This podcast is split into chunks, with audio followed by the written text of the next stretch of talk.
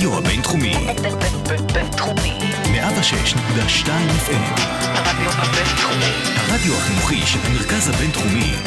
לקום ישראל. 106.2 FM.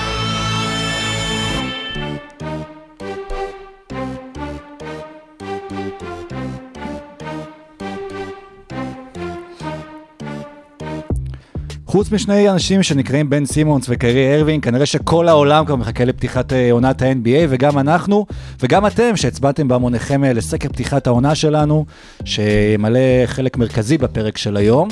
ובחלק המרכזי הנוסף של הפרק, אנחנו מחכים לעוד פתיחת עונה ביחד עם עוד הרבה אנשים מרחבי העולם, וזו עונת הפנטזי. במיוחד בשביל זה הבאנו לכאן אורח מיוחד, שיעזור לכם אה, להתכונן לקראת הדראפט הקרוב, לקראת העונה הקרובה, עם כל העצות, עם כל ההמלצות, מה תעשה ומה אל תעשה, וכל הדברים האלה מחכים לכם עכשיו בפרק מספר 76 של עושים NBA, ואנחנו יוצאים לדרך.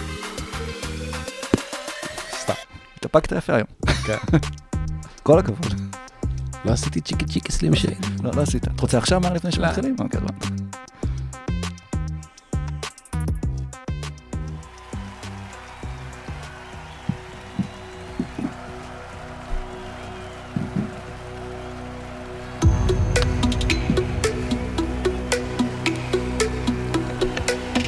Ladies and gentlemen, welcome to OSIM NBA. Here are your starting five. מי תהיה אלופת ה-NBA, והאם בתוכה גם יהיה ה-MVP של העונה? מי יהיה שחקן ההגנה של העונה, והאם הוא יהיה גם ה-MVP של העונה, והאם הוא גם יהיה באלופת ה-NBA? האם קייט קנינגהם הוא ה rookie העונה no brainer, או שהיה לכם אולי רעיונות אחרים? מי יקבל הכי הרבה rantים העונה, והאם כבר לא נתאפק ובפרק של היום הם יקבלו בראש ואת כל החצי ממשה? ואיך מתכוננים לעונת הפנטזי הגדולה שבדרך? אמרתי חמישה דברים? אה, לא יודע, ארבע, חמש. starting five, starting four, אין שופטים שמבקרים. טוב, ברוכים הבאים לעוד פרק של עושים NBA, אנחנו בפרק מספר 76, ובפרק הזה אנחנו אה, מגיעים עם מלא דאטה מכל אה, קהל המאזינים שלנו, שמילאו את הסקר, אה, תחזיות העונה שלהם, באמת על אה, כל השחקנים שהולכים לככב, גם בפוד וגם בעונה הרגילה. אנחנו נעבור על כל הניחושים שלכם, ושלום משה דוידוביץ', מה שלומך? אהלן מה העניינים, וגם אנחנו פה עם אה, אורח מיוחד, אה, גם לענייני פנטזי ולכדורסל בכלל, אריק אה, זילבר מהפוד Day to Day, תחת המטריה של הכדור הכתום. פוד הפנטזי NBA הכי טוב בארץ, ואני לא אומר את זה כי הוא היחיד. אה, הוא באמת אה, ברמה גבוהה, הוא וחובב מימון אה, עושים את זה, וחוץ מזה אריק זילבר הוא גם אה, ביחד עם השותף שלו סרג'יו, אימת שחקני הפנטזי בארץ. אה, אנשים לא לומדים, אנשים לא לומדים. מה קורה אריק? וואלה, ברוך השם, הכל טוב. תודה קודם כל שבאת לנו מהקריות הרחוקות. כן, אנחנו מאוד כן, מעריכים כן, את זה כאן כן. להרצליה הקטנה. כן. והולך להיות כיף היום, אנחנו קצת אה, ככה נפתח לאנשים את הראש לקראת העונה, מי ששחקנים יותר ותיקים, מי ששחקנים חדשים, יש הרבה מה להקשיב, ואם זה לא יספיק לכם, אתם מוזמנים להאזין ל-day to day לאורך כל העונה, ואולי זה יעזור לכם פעם, אתם יודעים, לקחת את האליפות בכל מקרה, אנחנו בואו נצא לדרך.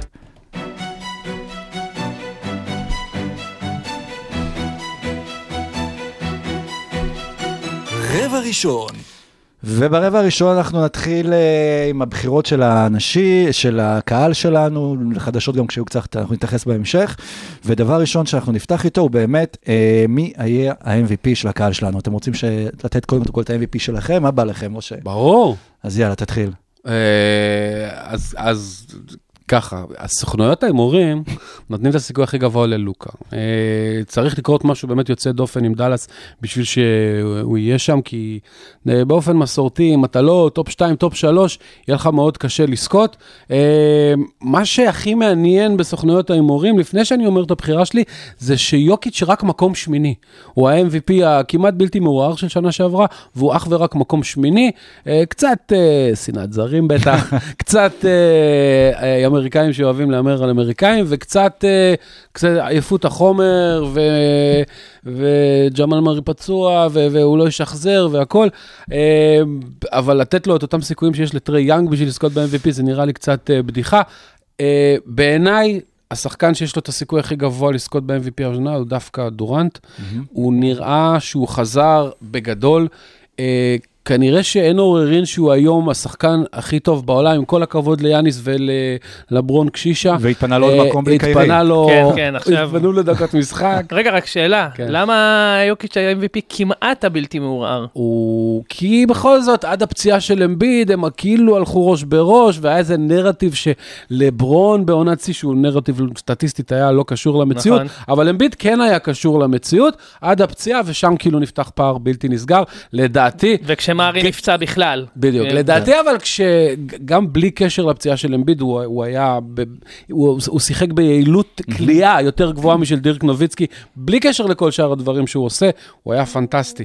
אבל בעיניי, אתה יודע, המועמדים הרגילים, היאניס והלוקה וזה, זה נחמד, אני חושב שדורנט אה, יכול לעשות את זה. לפני שרק אגיד את שלו, אני אספר לך מי סורוקה ו- ושרון אחיך אה, בחרו. הם לא פה, מה לא אתה פה. בכלל... טוב, סתם. אז סורוקה הלך עם אה, לוקה בתור ה-MVP שלו, שזו גם הבחירה שלי, ושרון עם דמיאן לילארד. לא נורא, הוא לא חייב, אה, לא- הוא לא חייב לדעת הכל, הוא... כן. הוא טוב בכדורגל, לא? לא, הוא ראיין היום את נשיא פיפ"א, כי אנחנו כן. מקליטים יום שלישי, זה כבוד גדול, זה כ... כן, he's swinging it בכל תחום. טוב, אנחנו ב-2-2. כן? כן, אני משה. הופה. לא סתם הבאנו אותו כל הדרך. כן. עד מחיפה באתי בשביל לתת לך גב. כן. אה, הייתי נורא בדילמה לגבי זה, כי יש משהו, כאילו, לא כל כך סקסי בלבחור בדורנט, כאילו, הבחירה מאוד צפ- צפויה, שחקן, אתה יודע, כאילו, בא לך, בא לך שזה יהיה לוקה, בא לך שזה יהיה מישהו מגניב, אבל שורה תחתונה, אם הוא לא נפצע כמו עונה שעברה, אה, ועכשיו בלי קיירי, אה, אני... אני- כן. אני- אשמח לתת פה... השאלה- אם יש דברים שיכולים באמת אולי לעצור אותו אני רוצה קצת. לתת לך חיזוק קטן. מה זה חיזוקים? מה זה חיזוקים?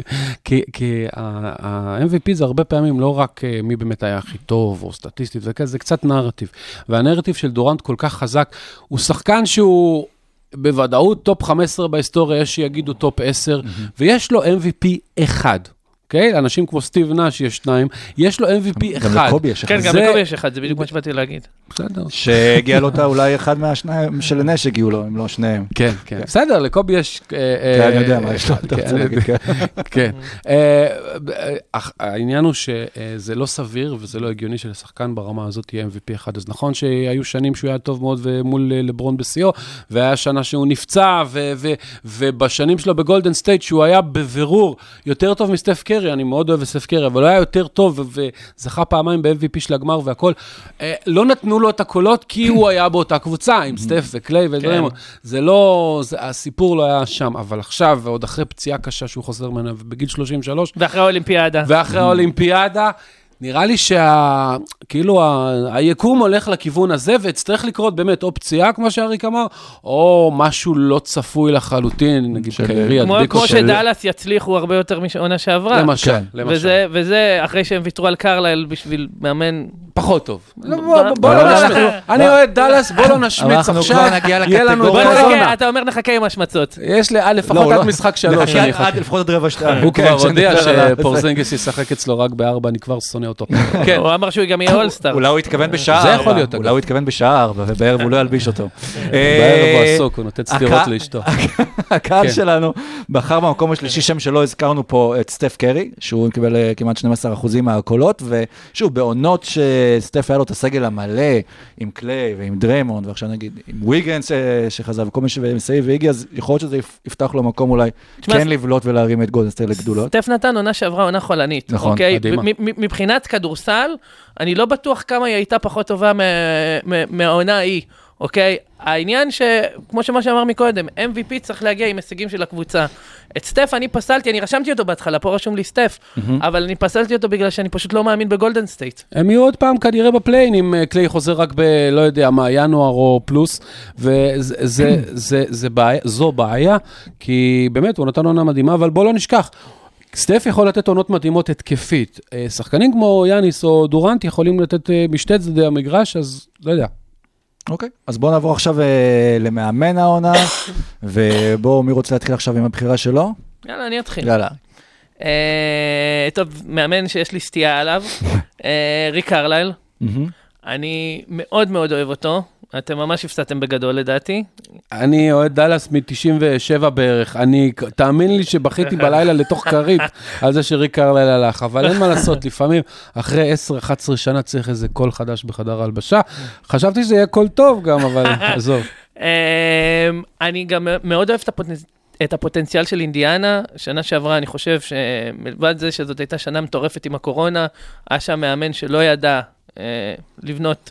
סביב- כדורסל. כן, לא ידע כדורסל, ויחסי אנוש גם, כן. להבנתי. בעיקר. אה, אני חושב שקרלייל יכול לעשות מטעמים עם ברוגדון ועם אה, סבוניס, אני חושב אה, שזה הולך, שאינדיאנה הולכת להיות סוס שחור במזרח, ושמי שירוויח מזה, מבחינת התהילה, זה גם קרלייל כמאמן.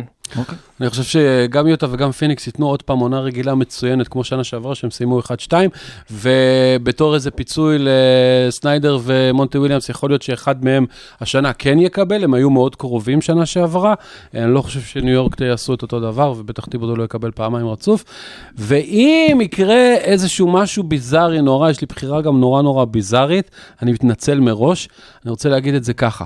לוקה דונצ'יץ', שחקן מספיק טוב בשביל שג'ייסון קיט בטעות יסיים מקום שני או שלישי במערב, כי, כי הם קבוצה לא רעה ויש להם MVP בפוטנציה, ובסוף זה סיפור כזה שזה קורה הרבה פעמים שמאמן בעונה ראשונה מביא קבוצה לאיזה מקום והוא יקבל פרס וזה יהיה נורא. אז זה אני הולך אותו דווקא עם מה שאתה. אומר. אבל, אבל, אז, לוקה ייקח את ה-MVP, כן, אם זה קורה. כן, כן, וזה יכול לקרות. שזה זה לא כן, זה יכול לקרות, שזה. מתחבר להימור שלי, ואני כאילו מאחל לך עונה טובה, משה, כן. שבאמת לוקה אולי יכול לתת איזשהו, לא לא יודע אם לקרוא לזה breakout season, כן, אבל עוד יותר, אה, כבר אין לו לאן to break כן, out. כן, בדיוק, אבל ממש להיות בטופ המערב, מה שהוביל אותו ל-MVP ומה שהוביל את ג'ייסון קיד אה, לתואר. אה, מאמן העונה, ואני אשתף אתכם שהקהל שלנו, הוא בחר במקום השלישי עם עשרה אחוזים בג'ייסון קיד, וואלה. כן. באמת? כן, וואלה. כן. הוא לא היה הבחירה של נעמת, אבל נכון? לא, לא, לא. אה, ב- במקום השני עם כמעט 16 אחוזים אריק ספולסטרה, ובמקום הראשון עם 18 אחוזים אה, סטיב נש. סטיב נש. סטיב נש. טוב, אה, שמע, הגיוני אם ברוקלין יסיימו מקום ראשון במזרח. אם קיירי היה-. משחק כל העונה, לדעתי לנש לא היה סיכוי, כי באמת, גם אתה ואני וזילבר יכולים לאמן את הקבוצה הזאת. סורוקה הלך עם אה, מייק מלון, ושרון גם וואי, הלך עם אמן, אריק אמן, ספולסטרה. אמן, אמן. שזה. גם, שוב, יכול להיות שזה גם עניין של חיבור, שבאמת, כן, כן. כאילו מאמן ו-MVP, זה זה אולי ילך ביחד. תשמע, אם דנבר מצליחה מאוד השנה, בלי ג'מאל מורי, אז אה, מייק מלון יקבל, זה קצת, זה קצת פרס אה, מפעל חיים על החמש-שש שנים האחרונות, לאן שהוא הביא את דנבר. יכול להיות, יש תשמע, תסריט כזה. אה, אנשים כאילו נורא מודאגים מהעונה הזאת בלי מארי, אבל עונה שעברה, גם אחרי שמארי נפצע, נכון. המאזן שלהם היה, אם אני לא טועה, 12-5, כאילו הם המשיכו לנצח, לא רק מארי. נפצע, כל הגארדים שלהם, מארי, ברטון ו... כל ה-17 גארדים כן. הראשונים שלהם, כן. הם היו נראים בערך כמו ההגנה של ליברפול שנה שעברה. כל, הכל, הכל פצוע. כן. יפה. היו צריכים לשחק עם ריברס פותח, אלוהים סטין ישמור. ריברס היה כוכב. אלוהים ישמור אותנו. בואו נעבור ל- לרוקיז. עכשיו, שם אה, הייתי בטוח בהתחלה שדווקא יהיה לקהל שלנו איזשהו, כאילו, בחירה חד משמעית, אבל דווקא היו תוצאות- מאוד אה, צמודות. אני אספר לכם דווקא קודם התוצאות של הקהל. אה, קייד קנינגהאם עם 46 אחוזים, ראשון? ראשון, עם 34 אחוזים ג'יילן גרין, וג'לן סאקס עם כמעט 7 אחוזים, כאילו יש פער מטורף שם. דווקא סאגס? כן. מוזר. כן. אבל לא, בסדר, זה השמות שאנשים מכירים.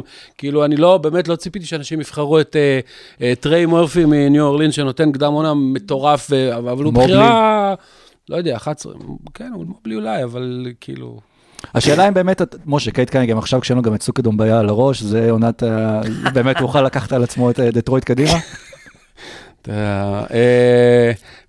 תשמע, קייד קנינגהאם הוא בעיניי השחקן הכי טוב בדראפט הזה. למרות שהיה שם כמה טובים, אבל הוא השחקן הכי טוב בדראפט הזה. דטרויט קבוצה בתמ"א 38, אין שום סיבה בעולם שהוא לא יקבל 30 עד 32 דקות למשחק, והשאלה היחידה היא, באמת כמה אה, ה-left-handed French, אה, קיליאן הייז, יקבל להוביל את הכדור ואת הקבוצה, וישחקו את קייד קנינגהם לידו, או שייתנו את הכדור לו. אנחנו נראה מה יקרה שם, אבל uh, הבעיה הגדולה עם ה... עם הפרס הזה באופן עקרוני, שהוא בדרך כלל ניתן למי שקולע הכי הרבה נקודות. כן. וקייד קניגם הוא שחקן טיפה יותר מתוחכם מזה, והוא ייתן הרבה ריבאונדים ואסיסטים ו- ו- וניהול משחק וכאלה. לא בטוח שהוא יקלע הכי הרבה. יותר סביר שג'יילן גרין יגמור עם 20 נקודות באחוזים מזעזעים, כמו נגיד אנטוני אדוארד שנה שעברה, ואז הוא יהיה מועמד מוביל, אני לא, לא יודע. אריק? אני... אה, האמת שגם פה אני מסכים איתך, כאילו... אתה לא חייב להסכים איתו, זה בסדר. אני, אה, אני, הכי אוהב, אני הכי אוהב את הפוטנציאל של קייד, למרות שג'יילן גרין, אני, לא חושב שהוא יסיים השנה באחוזים מזעזעים. אני חייב להגיד לך שממה שאני ראיתי ממנו, הוא, הוא, הוא סקורר מהודק מאוד. אתה רוצה להגיד שהקבוצות היריבות התרכזו בג'יישון טייט? לא, כאילו, במי? אה, אולי פורטר, ג'וני. אה, למה? יש לך שם, יש לך שם את קווין פורטר באמת, נכון. יש לך שם, וקריסטיאן ווד. יש. לך שם את ווד, בסדר, יש לך, תראה, זה לא ש- זה לא לא, שבאמת יש לך שם הרבה. זה נכון שהוא אוקיי, מאוד אבל מאוד גם מוכשר. אוליניק עונה שעברה נתן שם מספרים, כאילו, נכון. בסדר, ו- ולא היה במי להתרכז, היו יכולים להתרכז בקלי אוליניק, כאילו, בסדר. לא, אה, שחקן הגנה אומר לעצמו, רגע, שנייה. שחקן הגנה אומר אוליניק. לעצמו, זה יוסטון ואנחנו מובילים ב-30 הפרש. נכון, זה נכון. סבבה? זה מה שהוא אומר לעצמו. נכון, אתה צודק. לרוקי בסוף, אבל אה, כדאי להגיע לקבוצה כמו דטרויט, יש לך, שאין שם כלום ושום דבר. השאלה באמת זה בסוף מה יש- שקובע. יש שם בסיס מעניין. אבל לא. השאלה בסוף אם זה נכון לשפוט באמת, אם הוא נגיד ייתן מספרים מדהימים, אם זה נכון לשפוט בקבוצה כזו, לעומת, אני יודע, רוקי שמגיע לאיזושהי קבוצה שהוא הש- הוא השאלה לא בולט במספרים שם, אתה מרגיש את ההשפעה. שלו על הקבוצה ומוביל אותה לאיפשהו. השאלה בוא נגיד ההבדל בין ג'ה מורנט לזיון וויליאמסון. אבל השאלה איזה מספרים, כאילו, אתה יודע, קייד לד... לדעתי הוא חבילה שלמה, כאילו, אתה יודע, כמו כן. שמשה אמר, הוא יביא לך גם אסיסטים, והוא יביא לך לא סתם אסיסטים, כאילו, אתה תראה בן אדם שיודע לנהל את המשחק, יודע לקבל את ההחלטות הנכונות, הוא נראה נורא בוגר ונורא בשל, והוא נורא צעיר, כאילו. כן. נגיד המלו שנה שעברה, באמת, אז בדיוק. שהוא הקפיץ את שרלוט קדימה עם היכולות שלו. למלו עלה אלי. ברטון, ראית פה נכון. שני גארדים שמשחקים, אתה יודע, תורמים לניצחון, לא לסטאצ שלהם. ואדוארדס נקבר במינוסוטה. זה נכון, אבל, עם, אה, זה. הדוגמה של המשפחה המלו של ואלי קרמ- ברטון היא דוגמה. מצוינת ללמה יש לקיידי סיכוי טוב, אבל בוא לא נשכח ששוב, לדעתי ולדעת אחרים, הדראפט של המלו היה פחות טוב משמעותית.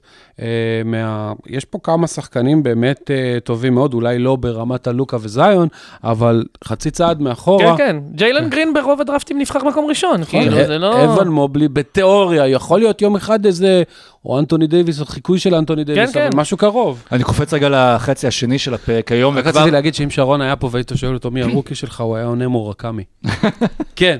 אה, אני קופץ רגע לחצי השני עכשיו של, ה, של, ה, של הפרק היום, וכאילו לדבר טיפה על פנטזי. אתם רואים איזשהם רוקיז שנבחרים אה, גבוה בסיבובים, אה, בוא נגיד ככה, קייד קנינגהאם, או גרין, איזה סיבוב הייתם לוקחים אותם בפנטזי? אצלי, אצלי קייד מדורג 60 וקצת. וואו, אוקיי? כן, פחות סיבובים, יותר כן. דירוג, וואו, 60 יפה. וקצת. 60 וקצת. אה, אני, אני חם עליו, ממש. הוא, הוא, הוא תורם בהכל, אוקיי? והכי חשוב, הכי, לא יודע אם הכי חשוב, אבל מאוד מאוד חשוב, אחוזי העונשין שלו גבוהים, שזה משהו שהוא הוא לא תמיד, הוא לא תמיד כזה שכיח לשחקנים שיוצאים מהקולג'. כאילו, יש לך המון שחקנים שסיימו, אפילו אני אתן לך דוגמה, איזאה תומאס, היה לזה 70 אחוז בקולג', שחקן של 90 אחוז ב- ב- בליגה. אה, ו- ועונשין זה מלא ערך. כן. אז הוא שחקן שאני מסתכל ואני רואה שהוא יכול לתרום פוטנציאלית בשש-שבע קטגוריות, אוקיי? הוא חוטף טוב גם, הוא גם בלוקר יחסית, יחסית טוב לעמדה, כאילו אם הוא יסיים עם 0.6, 0.7 בלוקים, שזה לגמרי סצנריו סביר. אני חושב שהכל ביחד, אה, בוא נגיד, אני, האנליסטים של מונסטר, והם לא כל כך מתלהבים ממנו שם, אני, בדירוגים שלי, הוא הרבה מעל, הוא 62, ואני כאילו, בשמחה אבחר אותו באזור הזה. וג'רמי גרנט זה יפגע בו, יוסיף לו, כי שנה שעברה הוא גם היה מפלצת פנטזי. ג'רמי גרנד זה אפס. אוקיי, סבבה. לא, אפס, אבל מה שהוא עשה שנה שעברה היה, איך אתם אומרים את זה? Unsustainable. תקשיב, זה- unsustainable תוך כדי עונה, אנשים לא קולטים כמה החצי השני של העונה שלו היה גרוע. מזעזע. החצי השני של. העונה שלו, אני לא יודע אם הוא היה top 100, הוא- אתה כן, בטח כן, יודע. כן. ואז הרעיון זה למכור אותו באמת ב sell high כמה שיותר נכון, מוקדם, נכון. ונדבר על זה מה גם בהמשך. שעשיתי, אבל לא לא בשביל מישהו טוב. כן, אה, אגב, לאמלו בול, שכאילו בעונה השנייה שלו, הוא כבר בעשירייה השלישית, אם אני לא טועה, נכון? יש דירוגים שהוא אפילו בשמונה- 20, 23, משהו, דברים אה, ביזאריים. אצ- אצלי הוא באזור השלושים, אני יכול לבדוק, כן? אה, באתי במיוחד, אבל אה, באתי מוכן עם כן. אה, הרשימות. אנחנו נגיע לזה, אחר כך אה, נעשה את כן. הדירוגים אה, של ה... אה, תשמע, הפוטנציאל שלו בשמיים, יש לו upside מטורף, הוא חוטף אדיר, כאילו, ועוד פעם, חטיפות זה קטגוריה ש- שכשאתה חוטף אדיר, אז כאילו, קיצור, מוסיף, מלא כן. ערך, לא ניכנס פה לסטיות תקן ועניינים, מי שרוצה זה בפוד שלי, כן, אנחנו נכנסים ל- משה אלרגי, אני הבנתי לא, אני-. אתה בכלל לא. לא, אתה יכול לקרוא לזה הפוד של הסטיות. יודע, כאילו לך שבכלל לא, בפודים של הכדורגל, אני אומר, xG אח שלי מקבל פריחה, אני אני מאוד אוהב את הדברים האלה, אבל אתה יודע, זה לא לכל אחד, אז בוא נשמור את זה אז לפוד של. המומחים. אם שאלת אבל על רוקיס כן. באופן עקרוני, אז אז כן, כן, קנינגהאם יש לו פוטנציאל להיות באמת top 60-70. יותר מעניין מה קורה אחרי בחירה 100, כי באמת רוקיס, בעיקר גארדים, מחריבים לך אחוזים, מקבלים, מאבדים כדורים, מקבלים החלטות לא טובות, אבל יש, אולי ג'יילן גרין, אה, אם יוצא לכם לבחור אותו במקום 100-110, יכול לתת פתאום 20 נקודות למשחק, לגמרי, לגמרי. שזה מאוד נדיר, לגמרי. מעבר לבחירה 100 לגמרי. לקבל 20 נקודות. קח בחשבון שהוא יחריב לך אחוזי שדה, אבל בסדר. ויש עוד אה, רוקי אחד שאני די חם עליו, אפילו לקחתי אותו בדראפט אה, לפני כמה ימים, בסיבוב 12 הגיע אליי והייתי מבסוט, ג'וש גידי. אה, יש לו פוטנציאל לתרום המון ב... ב הוא כאילו רכז אה, מה, מהאלה שלוקחים לך גם שישה ריבאונד ושש כן. אסיסטים וכאלה דברים, אה, והוא משחק באוקלאומה. וגם כאילו- סיבובים אחרונים אפשר שגם אה, אני להמר. ואתה היינו מקבלים דקות שם, אז uh, אני חושב שאפשר להמר, ואם הוא יסיים עם 12-6-6, אני לא יופתע, וזה יהיה נחמד מאוד לבחירה 120. באוקלאומה. כל מי שעוזב את העולם, כמו שפעמים הוא שקיות כן. יום הולדת מחלק- מחלקים, אז מקבל בחירת דראפט. נכון. כשאתה עוזב. אוקלאומה, אגב, אגב, הקבוצה שהיה, כמות העיבודים שהיא איבדה שנה שעברה, זה היה לא נורמלי, כאילו, אם היית צריך חטיפות, זאת הקבוצה, שנה שעברה, הכי טובה בהיסטוריה לשחק נגדה. מפתיע, כשהגיל הממוצע שם הוא 12. הייתי- מרים שחקנים בלי יד, כאילו, הם היו מסיימים שלוש חטיפות נגדה. עם היד החלשה עוד.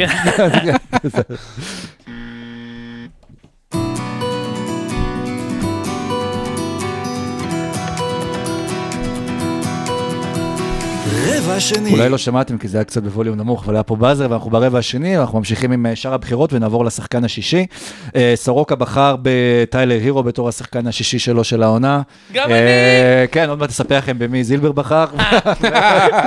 אני אני התלבטתי מלא, ובסוף הלכתי עם, כרמלו, שהוא צריך לקבל איזשהו תואר גם מתישהו, אז אולי זה התואר כאילו שיפול עליו. שחקן ה-11. השחקן, כן, השחקן השישי של העונה. בואו ספרו לי על הבחירות שלכם, ואז אני אספר לכם מה הקהל בחר. תתחיל להגיד לנו למה הירו, אם הוא כבר למה- בחר. אני סאקר, טמבל של preseason, הוא היה נראה מטורף ב preseason, ה preseason לא אומרת כלום, אבל לא, תשמע, יש לו, יש לו את הפוטנציאל, בסדר, להיות סקורר, אתה יודע, סקורר חסר מצפון מה- מהספסל, ואלה השחקנים שבשנים האחרונות מקבלים את התואר הזה. כן. מה שעומד לזכותו גם זה שהספסל של מיאמי בכללי הוא נורא. נכון. אז, אז כאילו זה הכלי נשק העיקרי שיש כן. להם בספסל. אם הוא לא טוב, הם יכולים לשכוח מהמון דברים. ולמי אבל, לפי מה אתה שופט שחקן שישי? כי בסוף, את הפרס על שם לו וויליאמס אה, שאתה מעניק. זה, זה הפרס על שם לו וויליאמס וזה, ו, וקלרקסון וכל מיני כאלה, שגאנרים כאלה שעולים מהספסל ונותנים לך 18-19 בדיוק. חשבתי איזה נקודות. גאנרים בקטע של נשים, זה יצא עם שתי בחורות, זה יצא עם חברה של קוזמה, וזה כאילו, כן. זה גם נכנס בקטגוריה.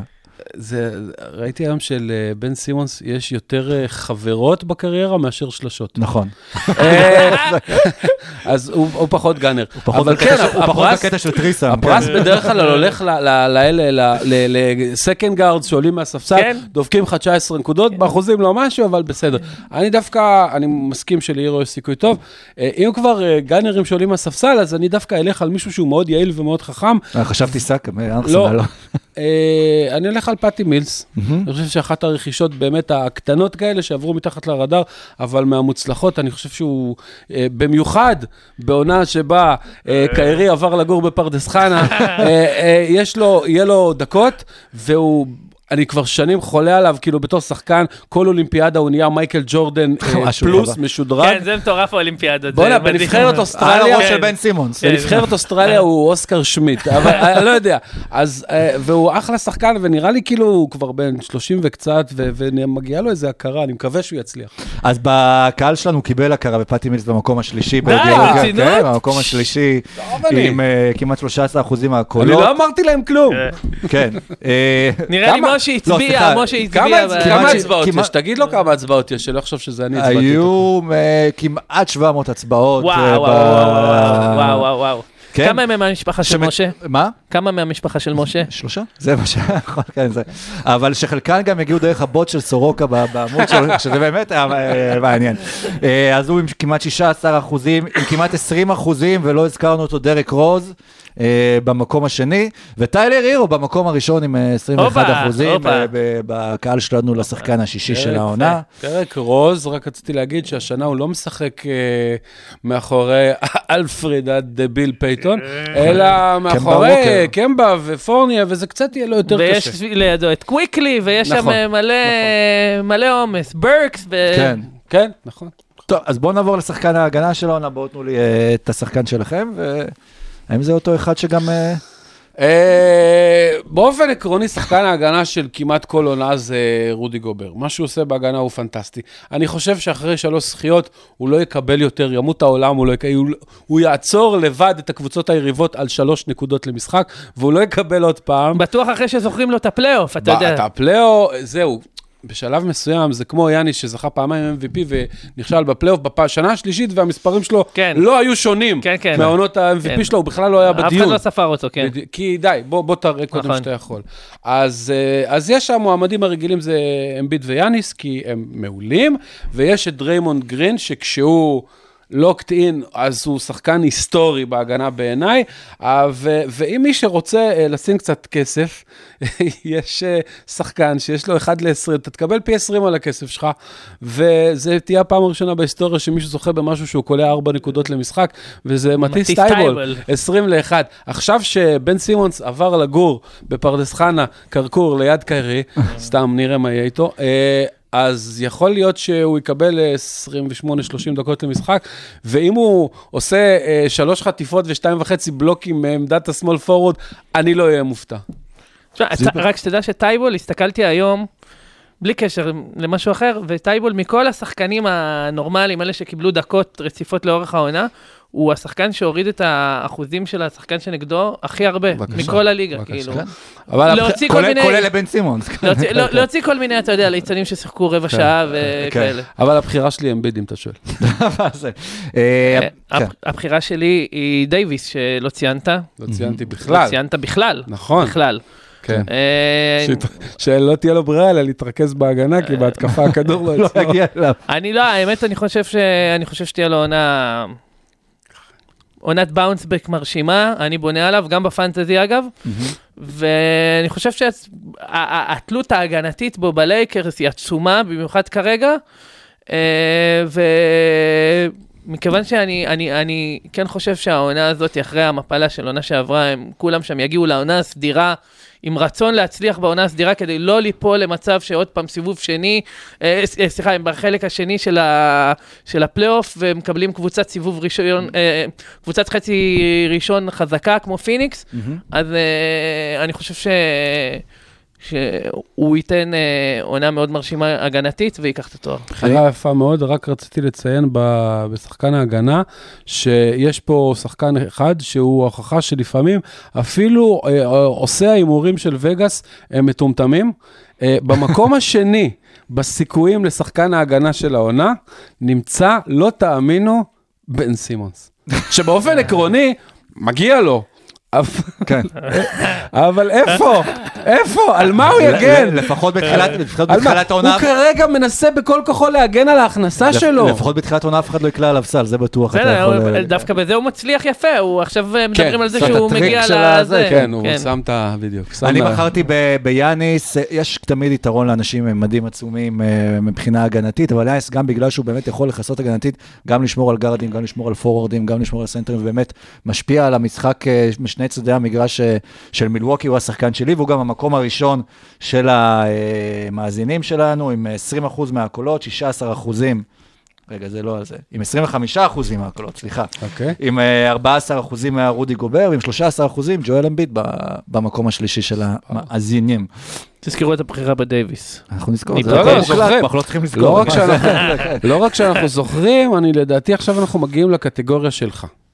נכון, השחקן המשתפר? נכון, נכון, נכון. משה, תגיד מי. בחרתי. ויש לי תחושה שיש לו שלוש שמות, וגם לאבא קראו אותו דבר. נכון, כן. נכון, נכון, נכון, נכון. הבחירה שלי, מייקל פורטר ג'וניור, כן.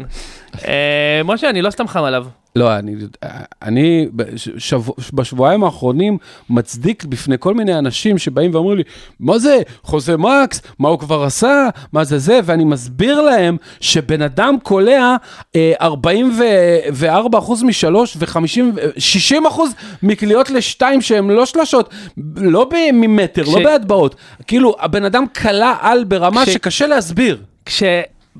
כשילד בן 22 קולע 19 נקודות ב-66% טרו שוטינג, אתה מדהים. צריך, אתה צריך, אתה צריך לא להבין בתפור, כן. שזה פוטנציאל חד פעמי. עכשיו, יותר מזה, זה לא מישהו שקולע באחוזים כאלה והוא סטף או הרדן, זה מישהו שהוא בגובה של דורנט כמעט, ויכול לקלוע מעל שח... זה לא משנה לו שמירה, כי הוא זורק, מ... הוא, הוא גם זורק מגבוה, וגם הוא 6 feet 10, כאילו, זה כמעט בלתי עציר הדבר הזה. וזה מישהו שלא חודר עדיין מספיק לסל, נכון. לא מגיע מספיק לטבעת, לא מגיע מספיק לקו, אוקיי? לא מוסר עדיין בכלל. נכון. אגב, במשחק קדם עונה עכשיו הוא מסר שישה אסיסטים. וואו, שזה יותר, ממה שהוא מסר כל עונה שעברה, ביחד, סתם, לא ביחד, אבל לא היה לו שום משחק של שישה אסיסטים עונה שעברה, אוקיי? אני, אני רק אספר לכם, קודם לא אמרתי ששחקן ההגנה שגם של שרון וגם של סורוקה זה יאניס. אני עכשיו אכנס ואגיד שהשחקן המשתפר של שרון זה מייקל פורטר ג'וניור גם כן, וסורוקה הלך עם ג'ורדן פול. לי יש שם אחר, זאת אומרת, אני מאוד מבין את הבחירה של פורטו ג'ונו, וסיכוי טוב שהוא בעונה שלישית, שהיא לא באמת אפילו שלישית, נכון? כי הוא היה כן. פצוע. אגב, הוא לא כן. צריך להשתפר, אם הוא משחק כמו שהוא שיחק אחרי שמרי נפצע, כן. הוא יהיה השחקן המשתפר בלי אה, להשתפר, זה בדיוק, מעולה. הוא פשוט... אה, אז אז אני דווקא רוצה ללכת על שם אחר, אה, אננובי, אוג'י. אוי, איזה אה, יופי של בחירה. הוא, קודם כל יהיה לו את הדקות, כי פסקל סייקם כבר ב-20-30 משחקים הראשונים של העונה לא ישחק, וגם אחר כך אה, הסגל שלהם לא בדיוק עשיר כמו שהוא היה בשנים קודמות, ולטורונטו יש את המסורת הזאת של שחקן שנה רביעית ככה, כן. אותו דבר היה עם סייקם, שפתאום עושה את הפריצה, וכל הסימנים שם, אחוזים, הגנה, התפקיד שלו הולך ומתגבר, אם הוא נותן השנה 19-20 נקודות אפילו, עם שלשות, עם חטיפות, עם הגנה מעולה, אף אחד לא יתפלא, וזה יכול להספיק. אוקיי, אה, מת אז על הבחירה הזאת, מת על השחקן הזה. השחקן שלי, בחרתי בו פשוט בגלל ששוב, מאותה סיבה שקייט קיינינגהם יכול לעשות כל כך הרבה דברים מעונה, וזה קווין פורטר ג'וניור, אה, שיוכל אה, ביוסטון גם כן לקבל הרבה יותר דקות, כי אין שם כלום ושום דבר השנה, וזה הזמן בשבילו להעלות את המספרים, וזה גם הרבה מהשיקולים של שנה שעברה, גם כשהסתכלנו על ג'רמי גרנט, כאילו בתור- שהיה בתור אופציה השחקן המשתפר, זה היה באמת העלייה שה... מאוד. כישרוני, אבל, אבל הוא, לא יודע איך להגיד את זה בעדינות, הוא דפוק בראש. כן, הוא פשוט דפוק בראש. אז אני לא יודע לאור- אם הוא יצליח לשמור יש על לו אחלה יציבות. שיער, אבל שתדע לך, משה. כאילו, אנחנו שנינו לא חזקים בשיער, אבל... אה, אה, אבל יותר חזק חזקים. מטרי יאנג. בבחירות של הקהל עם 8% ג'ארן ג'קסון ג'וניור, היה במקום אה, השלישי. זה יפה, אבל זה רמאות, הוא היה פצוע רוב העונה שעברה. בסדר, כן, זה אוקיי. גם, אבל גם מייקל פורטר ג'וניור אתה יכול להגיד על ה... לא, ה- לא, לא, לא, לא עונה שעברה, אבל כאילו שהוא... מתישהו, כן. כן. ג'ורדן פול במקום השני עם 16 ומייקל פורטר ג'וניור במקום הראשון כמעט עם 20. ו- ג'ורדן פול בחור. כן. כן. תשמע, הוא נותן כן. pre-season מפחיד. אה, נראה לי על כל הקטגוריות עברנו, אם אני לא טועה, וזה הזמן, אה, בואו תנו כבר גם את אלופת המזרח ואלופת המערב ביחד, ואז משם בואו נרכיב את אלופת ה-NBA. תתחיל משהו. אה, אני אתחיל מאלופת המזרח. עשית buzzer אה, נגיד. ככה, אם קיירי באמת ימשיך בסירובו העיקש ולא ישחק, וגם היום הודיע אה, שכבר הודיע הנהלת ברוקלין שגם אם, אם הוא לא מתחסן והוא לא יכול לשחק במשחקי הבית, אז הוא לא ישחק בכלל, כי הם רוצים שחקנים שהם לא part-timers. אז אם קיירי לא ישחק כל העונה, עדיין אני בוחר בברוקלין בתור אלופת המזרח, כי הם כל כך טובים, כי הספסל שלהם הוא, הוא הם עשו עבודה מדהימה ב- בלמלא אותו בהמון המון שחקני, אתה יודע, לפעמים זה שהשחקן ה-11 שלך הוא שחקן NBA לגיטימי, שיכול להיות רוטציה בכל קבוצה, זה כל כך חשוב, שלא עולה לך מהספסל איזה מישהו שאתה יודע, בארבע דקות שהוא עולה, איזה פרנק קמינסקי כן. כזה, כולם שחקני NBA לתפארת, והרדן ודוראנט, ששניהם טופ, לא יודע, שבע בליגה, פשוט אה, קבוצה אדירה, גם בלי קיירי. אני נאלץ להסכים איתו עוד פעם. כן. אה, אנשים לא מבינים, הרבה פעמים אנשים לא מבינים את החשיבות באמת של ספסל ושל עומק. מהמם. נגיד, אה, יש קבוצות שנראה שיש להן חמישייה טובה, ואנשים, מיאמי. ואנשים לא מבינים למה הם לא מצליחים. דווקא אני תמיד בדוגמה הזאת חושב על הפליקנס, פליקנס. בתקופת דייוויס. ב- נכון, היה אוקיי. להם כלום. כאילו, לא, לא, לא... חשבו שדייוויס לא יכול להוביל קבוצה, זה- אבל אי אפשר להוביל קבוצה עם חמישה וחצי שחקנים. הסיפורים אפשר. האלה תמיד הם על קבוצות שהרכז המחליף שלהם זה איש סמית. אה, ומי במערב? אה, במערב זה קשה, אני, אני, אני סובל מלהגיד את זה, אבל אה, הלייקרס. כן. אז תדעו שגם אני אפילו לא אלך, איזה רוב המאזינים שלנו הלכו, אה, סורוק אגב אמר שהגמר יהיה ברוקלין, דנבר וברוקלין. אה, וואי, אני מת, אה, אני, אני, אני מת על? סורוקה, יאללה, הלוואי, אמן, יואו, אמן. תראו, לכל- לפי כל התחזיות פה גם של, של ה- שהשחקן משתפר, של מועמדים ל-MVP, וזה יכול להיות שהיו שם אה, דנבר. וואי, הקהל. שלנו הלך פשוט כמעט חד משמעי שזה יהיה גמר של ברוקלין נגד הלייקרס, ושברוקלין תהיה אלופת ה-NBA בסיום, בסיום העונה הזו. אה, אנחנו עוברים עכשיו אבל אתה- יודע משהו? זה אף פעם לא הולך לפי התכנון, כאילו... ראינו שנה שעברה. זה אף כן, פעם לא הולך כן. לפי התכנון. אה, אנחנו מדברים עכשיו לעוד בחירות מעניינות, ואולי גם נחבר את זה קצת לחדשות, ואחת מהשאלות ששאלנו בנוגע לפוד, זה באמת איזה שחקן ירוויח, ובצדק, הכי הרבה רנט- רנטים במהלך העונה הזו, אה, ושניים הובילו כמעט כמו בבחירות לאלופת המערב ואלופת המזרח, ואלה בן סימונס וקיירי ארווינג, כן, מפתיע, מפתיע מאוד. כן, שעכשיו בואו נתייחס קצת לחדשות, שנמצאים גם עכשיו אה, בכותרות. קיירי ארווינג, אה, ממש לפני, אנחנו ביום שלישי בערב מקליטים לפני השידור, אה, ברוקלין הודיעה רשמית שהוא לא חלק מהתוכניות שלה אה, לעונה, עד שדברים השתנו. לא רוצים לפגוע בהיררכיה ובכימיה הקבוצתית, שכן ישחק, לא ישחק, פשוט מחליטים לוותר עליו ולרוץ אה, בלעדיו. בן סימונס, אה, עושים אה, קולות ריץ' פול דווח, דיבר עם הנהלת אה, פילדלפיה, שהוא יגיע למחנה אימונים וייפגשו שם, הם כן עדיין מחפשים עליו אה, trade, לא יודע איך המפגש הזה, מה יקרה שם ואיך זה יתנהל, בעיקר מול אמביד אחרי שפתח עליו, אבל שני שחקנים שבמרכז הכותרות, ובאיזה שלב אתם רואים אותם נכנסים לעונה הזו? אתה יודע מה ההבדל ביניהם? אחד מהם מופרע והשני לא, אוקיי? אחד, אחד הולך לאבד המון המון כסף, והוא מתרכז בזה ש... הוא מוטרף, והשני אומרים לו, אתה הולך לאבד מלא מלא כסף, אז הוא נלחץ ומנסה להגן על הכסף שלו. נכון. אוקיי? אז אחד, אז אחד הצטרף כבר, יש דיווחים שהוא הולך להצטרף, והשני טרללה, לך תדע איפה הוא אבל הוא עכשיו, הולך מה- להצטרף אה, איזה לשחק, או פטריה הוא שהוא אוכל. עובר ב trade? אני לא מאמין שהוא ישחק במדי פילי. אני מאמין שמה שהוא עשה, כאילו, זה... השריקות, אני רק מדמיין את השריקות בוז מהקהל, זה, אין, אין, אין מצב. אבל יכול להיות שהוא יצטרף בשביל...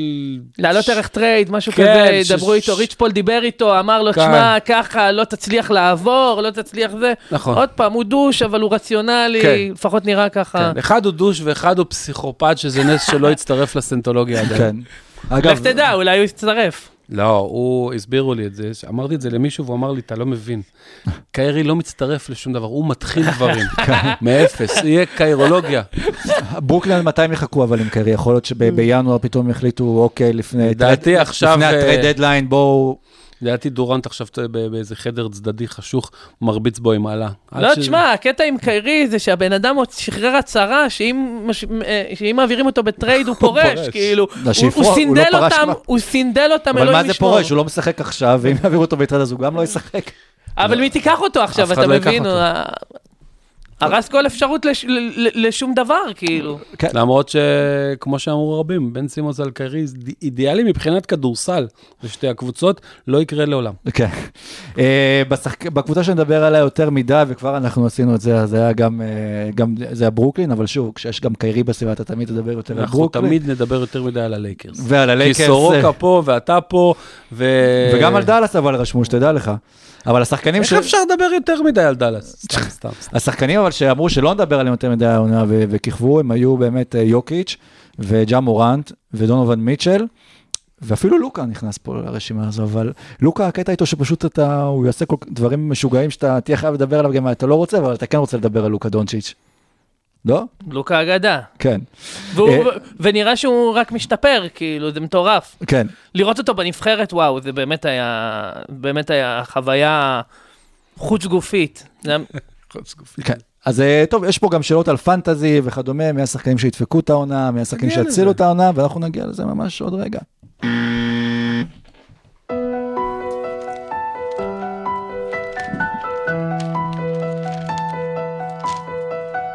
רבע שלישי.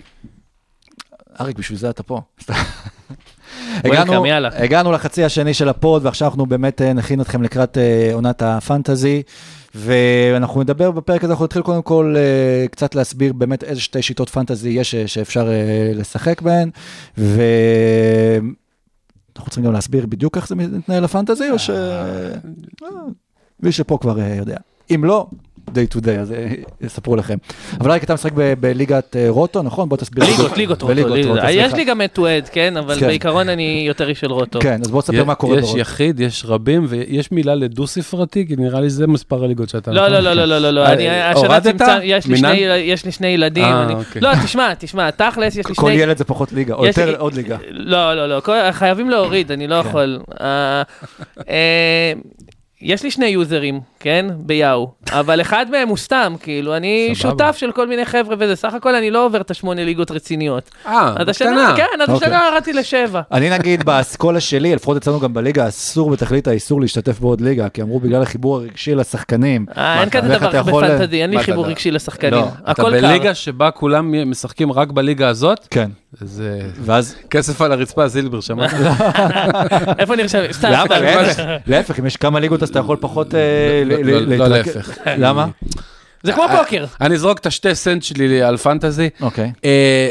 אה, אין- זה, זה לא, להבין כדורסל זה, זה נחמד, זה מצוין, לראות כדורסל זה הכל בסדר. פנטזי זה משהו אחר, זה מדע וצריך המון המון ניסיון. ואם אתה משחק בליגה אחת, שנתיים, שלוש, אתה לא תהיה טוב בפנטזי, נקודה, לא יעזור לך כלום. לא יעזור לך. אתה תסתכל על כל המספרים, אתה תפתח מונסטר. אז זה קשה להסביר עד כמה זה, זה, יש בו איזה רבדים, ואם לא שיחקת כמה שנים בכמה ליגות, אתה כנראה לא תגיע לרמה של אה, זילבר או קרוב לזה. אני דווקא חולק עליך, כי גם... בוא נכניס לכם לליגה את זילבר ונראה אם תחלוק עליי. אני- א', אני אשמח. אני אני נורא מוחמא פה, כן, אבל- אני נורא מוחמא. לא, סתם, תמשיכו, תמשיכו. זה ליגה- כדוגמה. אני כן, בליגה שרצתי כבר רציניים. 14 עונות. זה שחקנים, נכון. כאילו באמת, שגם כן... כן, מכירים- 14 עונות זה... זה זה יפה. 14 עונות שכל אחד... גם הכיף בלשחק באותה ליגה עם אנשים, זה אני קם בבוקר לליגה הזו, כן. ואני הולך לישון עם הליגה הזו, ואין לי הצקות אה, מסביב, ואתה גם מכיר את השחקנים ואת הדרכי פעולה שלהם. שוב, בש- בשבילי פנטזי זה גם הרבה יותר מרק כדורסל, זה משא ומתן, כי זה טריידים, וזה סטטיסטיקות, וזה אנליטיקות, ו- וזה הכל. תשמע, אני אגיד לך, אבל אני- בסוף כדי לנצח, בטח גם כשיושבים עליך ויש עניינים של אגו, אתה תלמד ואתה תחקור יותר ואתה תנסה, ויש גם שחקנים טובים בליגה שאתה לומד גם מהם. אני גם למדתי כשהייתי צעיר בליגה הזו, מהיותר אה, ותיקים לצורך העניין, ואתה רואה כל פעם, ומי שלא מספיק טוב בליגה, אנחנו זורקים אותו, כאילו הוא יודע שהוא לא אני- אז- ומכניסים מישהו חדש. אז אני אגיד לך, זה לא תמיד פונקציה של זמן, אוקיי? אבל כן, ריבוי ליגות זה באמת, אתה יודע, הקטע חשוב בפנטזי בשביל להשתפר הוא באמת לרצות להשתפר. כן. זה כאילו נשמע טריוויאלי, כן? אבל תגיד את זה לבן סימונס.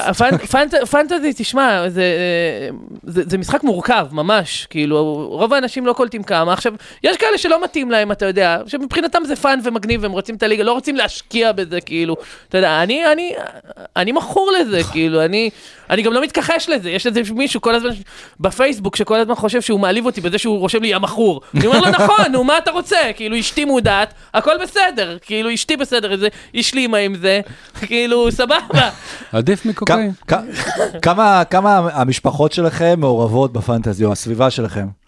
מה זאת אומרת? כאילו, אתם, כמה אתם משתפים אותם עם מה שקורה בפנטזי, או שאתם שומעים את זה לש... לעצמכם? אין לי מה לשתף את אשתי. אשתי, אתה יודע, יש ליגות עם תשלום כניסה, היא יודעת שבסוף העונה, עד עכשיו, ברוך השם, אתה יודע... יש הכנסה בסוף מ- ה- בדיוק, בסוף העונה. אגב, בגלל זה גם אני מקבל את ה... אתה יודע, את הוולידציה הזאת, כן? כן.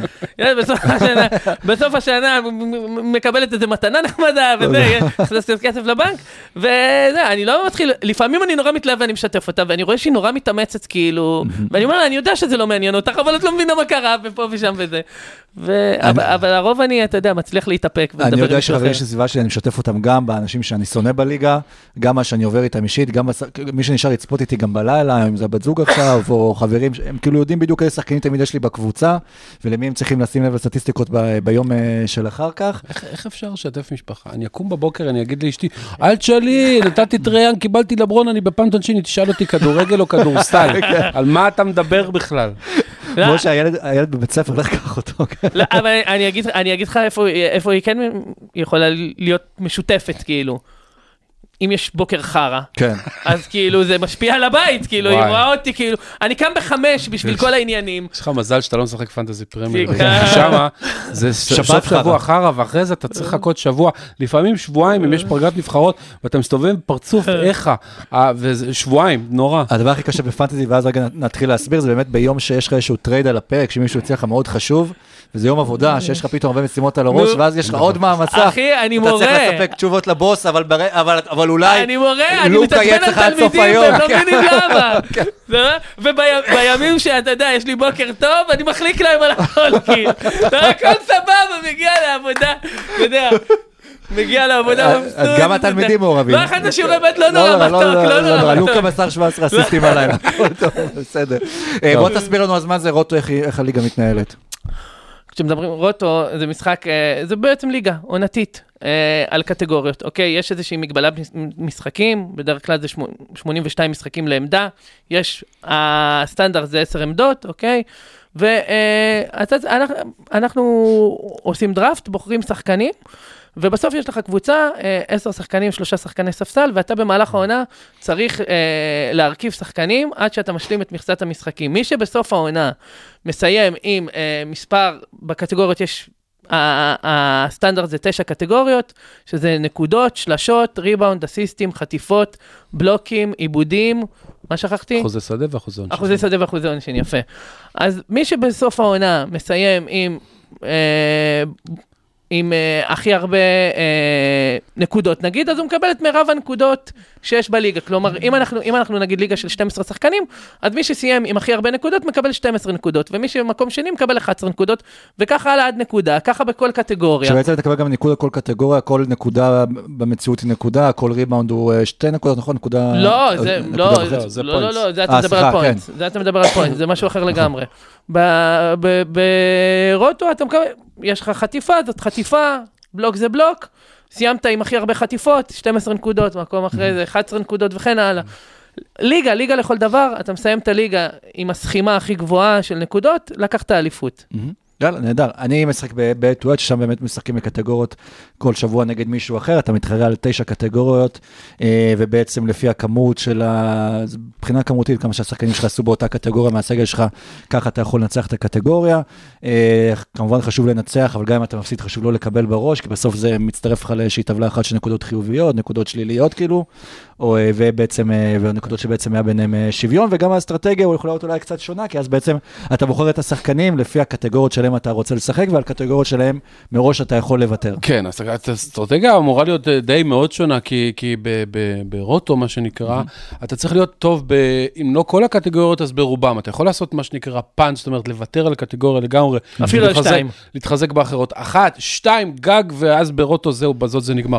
בתיאוריה, ב-head to head, אם יש לך תשע קטגוריות, אתה יכול, תיאורטית, כן, לוותר על ארבע. נכון, לנצח חמש, ארבע כל נכון. שבוע, ולקחת אליפות. נכון. אז יש שם שיקולים אחרים, ושחקנים שהם... אה, אלא אם כן מישהו בדיוק רץ על החמש קטגוריות שלך, כן, ואז נכון, אתה- אבל עדיין, שחקנים שמאוד מאוד מצטיינים בקטגוריה ספציפית, יש להם value יותר גבוה נכון. ב-head to head מאשר. נכון. לוותר על קטגוריות, בוא ניתן סתם דוגמה למישהו שמאוד מפורסם הזה, ראסל ווסטבוק, אתה יכול נגיד... ל- ראזר ווסטבורג זה פנט עונה. אתה- אתה רוצה לתת דוגמה, נגיד, שחקן כמו... לא, לא, אה, למה ווסטבוק יכול עונה שעברה היה אתה יכול ממש טוב ב punt משולש. אתה יכול, כן.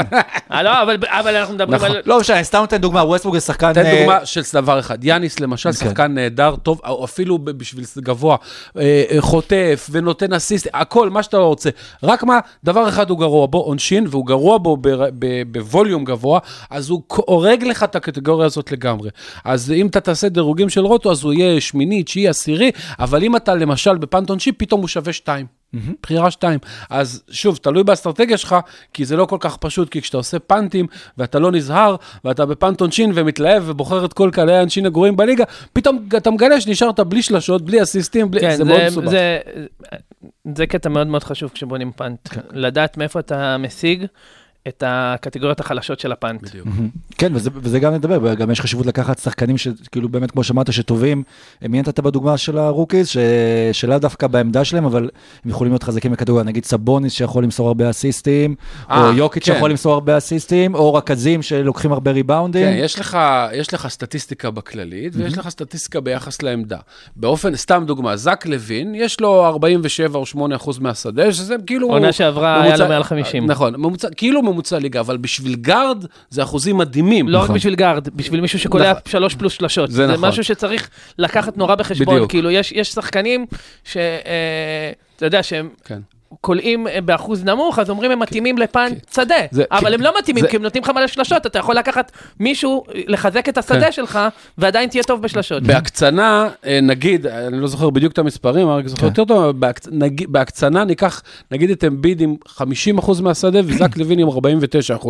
תיאורטית, אמביד יותר טוב ממנו מהשדה. מעשית, כשאתה בונה קבוצת פנטזי, זק לוין הוא תותח על באחוזי שדה כי הוא נכון, גארד, נכון. ואמביד די גרוע באחוזי שדה כי לסנטר לא שדה. משהו. עדי מתאים- ל punt שדה בגלל זו שהוא דוגמה סנטר. קצת קיצונית, כן. אבל זה משהו שצריך להתחשב בו, לא רק הסטטיסטיקות לכשעצמם, אלא באיזה עמדה בחרת את השחקן, כי בעמדות מסוימות אתה אמור להיות טוב, אתה לא, כנראה לא תהיה טוב באסיסטים בתור סנטר, אלא אם כן אתה יוקיץ' למשל, כן. ויש לו יתרון סנטר גדול. נגיד עם 0.9 חטיפות, שזה מתחת לממוצע ליגה, אבל בעמדה 0.9 חטיפות לסנטר זה המון. נכון. אוקיי, ועוד שני דברים שחשוב, שהם גם חלק מרכזי מהפנטזי וחשוב להתמקד בהם, אה, זה עניין הטריידים וגם עניין ה pickupים. איך אתם אה, בוחרים pickup טוב? זה...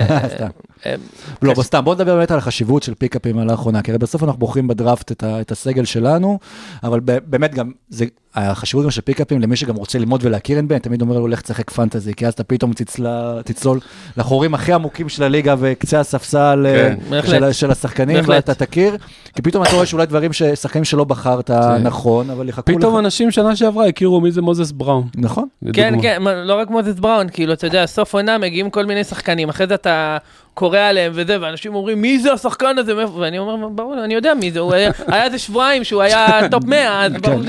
אתה יודע, אני, את- רמת ההיכרות שלך עם שחקנים בליגה, אגב, גם עם ה stats שלהם, כאילו... כן, כי גם בסוף גם צריך לפעמים להתמודד עם פציעות, ואז אתה צריך לזרוק מישהו מהסגל שלך, ואתה צריך למצוא איזשהו מחליף ראוי. היתרון הגדול בפנטזי זה שהוא גורם לך לאהוב, את- באמת, בעיניי שהוא גורם לך לאהוב את הספורט הרבה יותר.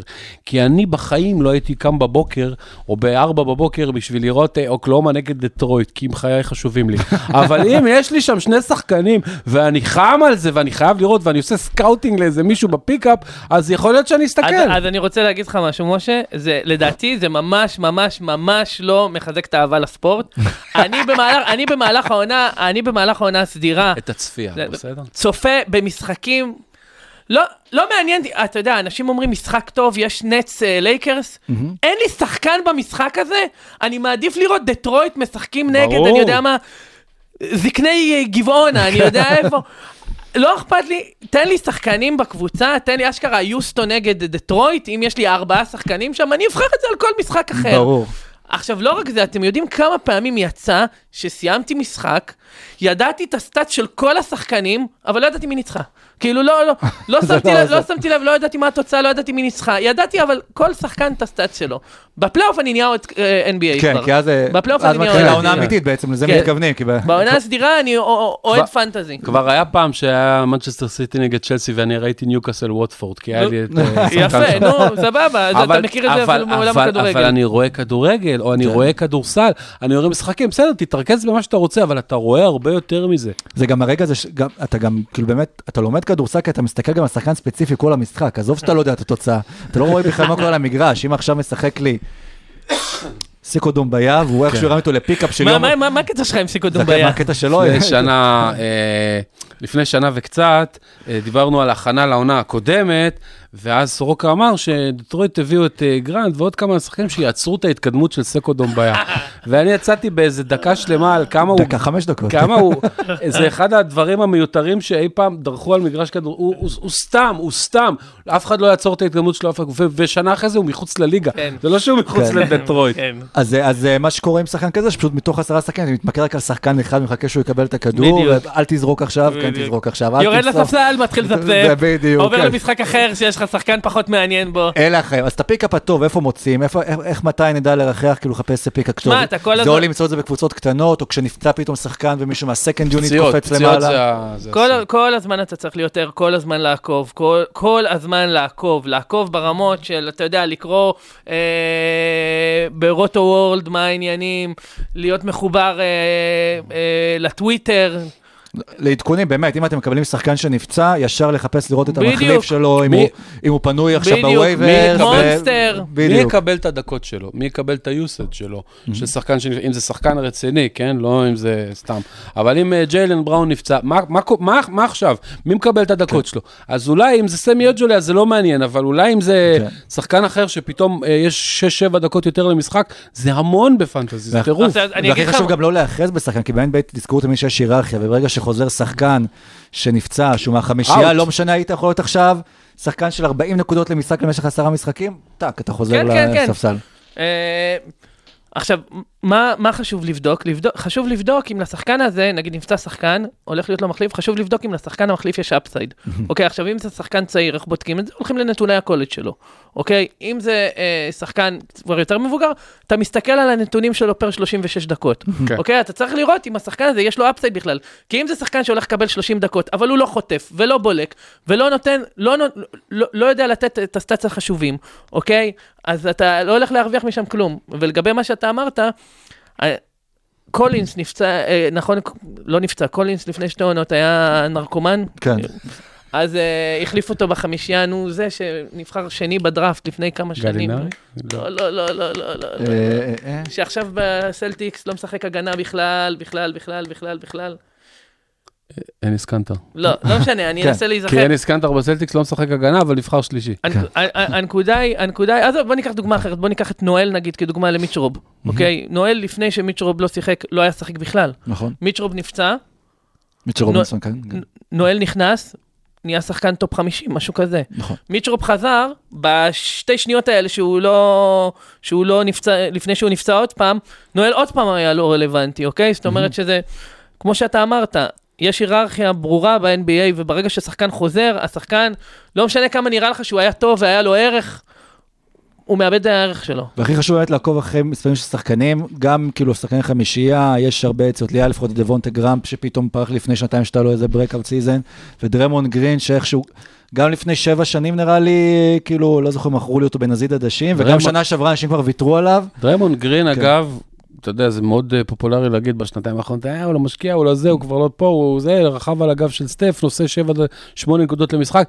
דריימונד גרין, גם היום, עם הכל, בקלות, בקלות, עם טיפה אה, סדר, הוא שחקן top חמישי ב fantasy לדעתי. לא נכון. הוא היה, הוא היה עונה שעברה מדהים, כאילו הוא היה מחפיר עד שלב מסוים. כן. לא הסכימו לתת לי עליו את פורנייה, אוקיי? כאילו לא הסכימו לתת לי עליו את פאקינג פורניה.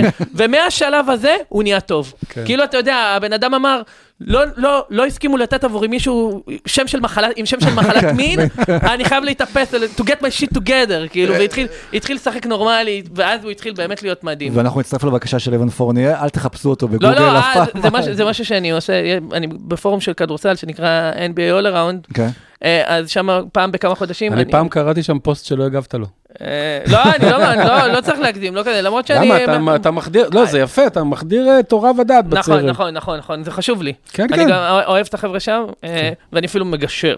כן. אה, אז פעם בכמה חודשים אני רושם, וואו, איזה תמונות מגניבות יש של פורניה, כנסו ותרשמו פורניה. בגוגל. אה, ומצלק אה, כן, בחור. צעיר.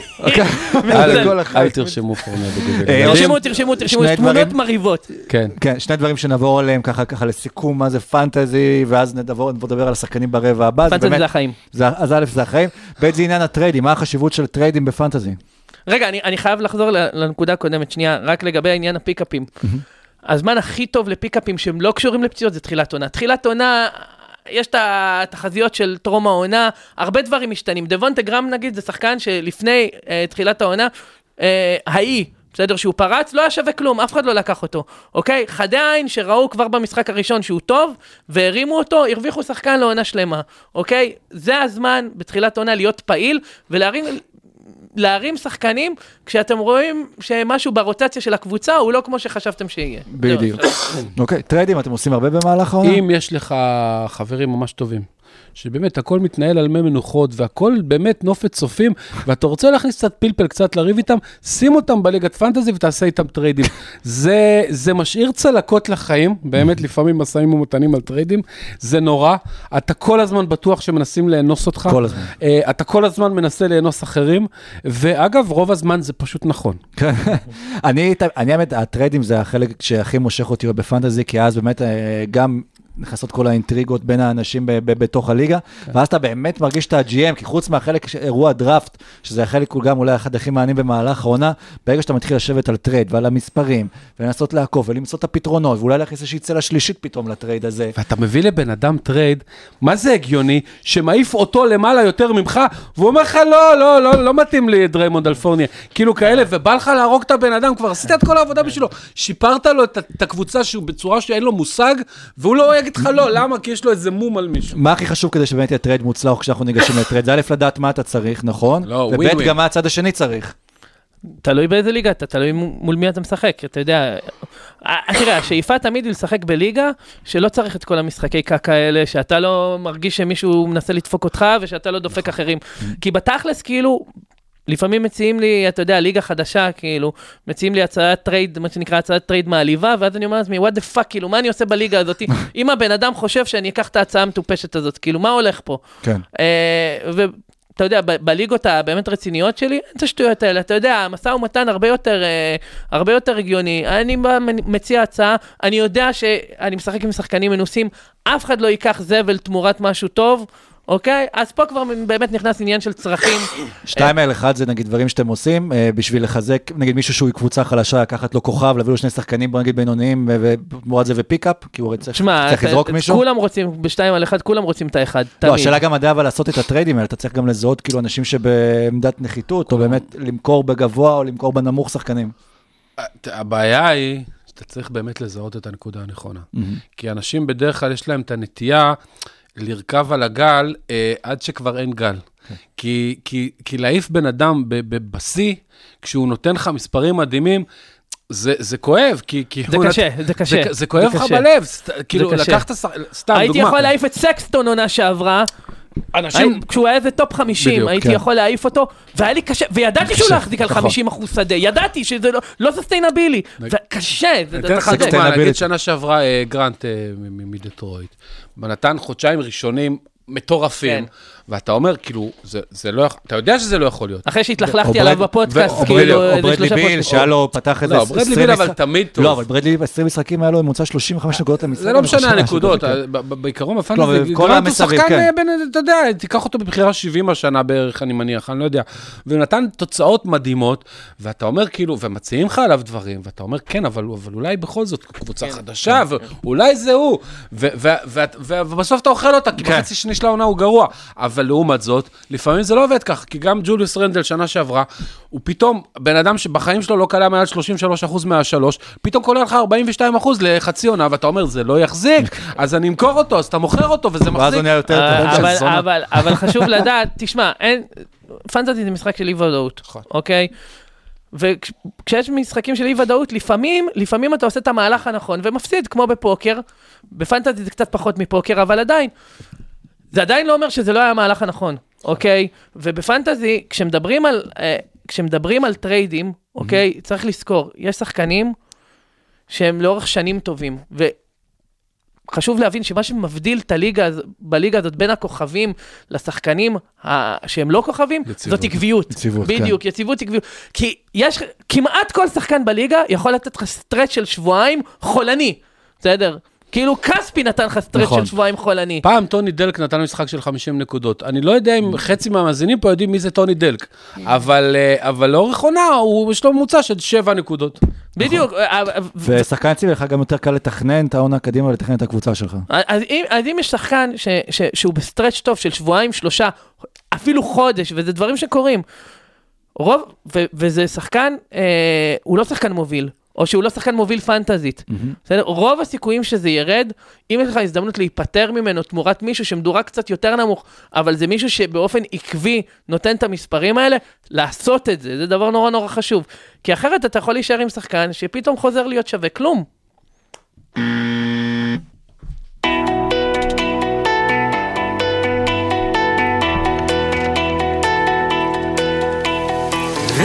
רביעי. קודם כל נפתח עם ידיעה מרעישה שסורוקו שולח לנו עכשיו ב live, הלייקרס לקראת סגירת חוזה 2way contract, עם מי משה?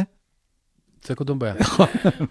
הרגע קראתי, כן, רק הם לכלכת עליו, אתה ראית? מבין? לא, וואלה, זה. מדהים, איך אתה משפיע על הנה, יש הקריירה לנו שלו. שחקן שישי להם- לעונה. יש להם השאלה מי יעצור את ההתקדמות שלו בלייקרס. יש להם בסגל בערך 30 שחקנים בגיל 40 פלוס. כן. אה, ועדיין לא היה לו מקום, אבל חצי מהם נפצעו, אז אולי. אולי ימצא את המקום. טוב, דיברנו על פנטזי, אה, דבר אחד כאילו שרק נושא נשאר לדבר עליו, ככה להבין את הסוגיה, ואז באמת נדבר על שחקנים, באיפה לבחור, מתי לבחור, כי זה גם מת- מתקשר. זה באמת, הדראפטים, יש שני סוגים של דראפט, אחד זה auction, ואחד זה דראפט אה, אה, שעובדים ברוב פנטזי שיטת נחש. רוצה להסביר על ה auction? עדיף להתחיל עם הנחש, כי הוא יותר פשוט. אוקיי, אז נדבר על דורנט קודם. סתם, הנחש פשוט מאוד מה זה אומר. יש lottery אה, כמו בכל, אה, אה, לא lottery כמו, כמו בדראפט האמיתי, כלומר סדר בחירות אה, של הליגה. מי שבוחר אחרון, אחר כך בוחר ראשון בפתיחת הסיבוב הבא, זאת אומרת, אם יש לכם עשרה שחקנים בליגה, הבחירה הראשונה, הבחירה הבאה שלו תהיה רק בבחירה ה-20, בבחירה 10 תבחר שוב במקום 11, פשוט כדי לתת אה, איזשהו איזון אה, בין הבחירות, ומי שמפספס את השחקנים החזקים, לפחות שיוכל לקחת כמה שחקנים אה, קרובים. איזון לכאורה. כפר איזון, כן, לכאורה. עדיין הפער בין שחקן 1 ל-15 נכון. הוא יותר גדול מאשר הפער בין שחקן 50 ל-150 אבל כל שנה זה מצטמצם, אני זוכר נגיד לפני עשר שנים, שנראה לי ארבעה שחקנים מובילים בליגה היו לברון, דורנט, דוויין וייד ו... וואי, הלכת רחוק. כן, אני אומר ממש, לא יודע אם יש שם ברוק לופז, לא זוכר מי היה אז בתקופה הזו, ועכשיו באמת אם אתה מסתכל על נגיד כל הטופ 10, אפילו כבר ב... בעשירייה השנייה, יש לך כוכבים כאילו שזה לא נורא לא לבחור ראשון, שני או אפילו שלישי, חוץ מהיתרון שיש לך שאתה יכול ב mockים בערך לדעת איזה קבוצה אתה הולך אה, לבנות בלי הפתעות. עכשיו על ה auction? auction, טוב, auction זה מכירה פומבית, כמו ש... כמו שזה נשמע בדיוק, כל אחד מקבל תקציב אה, של 200 דולר, זה בדרך כלל מה שנהוג, ובניגוד ל snake, כל אחד יכול לקנות כל שחקן, אוקיי? כל אחד בתורו מציע שחקן שמעלים עליו בידים, מעלים עליו הצעות, ומי שמציע את ההצעה הכי גבוהה, אה, לוקח את השחקן. היתרון פה, שזאת שיטה הרבה יותר שוויונית, את, כל אחד יכול לקבל, כל שחקן כל יכול, יכול לבחור אה, אה, איך הקבוצה שלו תיראה. עוד יתרון זה שזה מאפשר אה, קבוצות מסוגים שונים. אוקיי, אתה רוצה שלושה שחקני סיבוב ראשון, לא רק אחד, בבקשה תשלם עליהם ואת השאר... אה, תביא זבל מהווייבר, בדיוק, כן. מה שנקרא stars and scrubs. אתה רוצה קבוצה מאוזנת בלי שחקני סיבוב ראשון, אפילו בלי שחקני סיבוב שני, רק שחקני סיבוב שלוש עד חמש, תפאדל, תיסלם, תעשה את זה. זה הרבה יותר מגוון. מה שכן, זה דראפט הרבה הרבה יותר קשה. אה, אני כתבתי על זה כתבה, איך מתנהלים בדראפט auction, בכדור הכתום. אה, אתם יכולים לקרוא. אני אישית מת על דראפט auction. זה מדהים, אני אה, מאוד, מאוד אוהב מכירות פומביות, עוד מעט, אה, כשהייתי קטן היה כזה משחק קופסה, מכירה פומבית. כן. זאת אומרת שמכרו נכון. אה, יצירות אומנות, סבבה, אני עוד מאז אוהב אה, זה.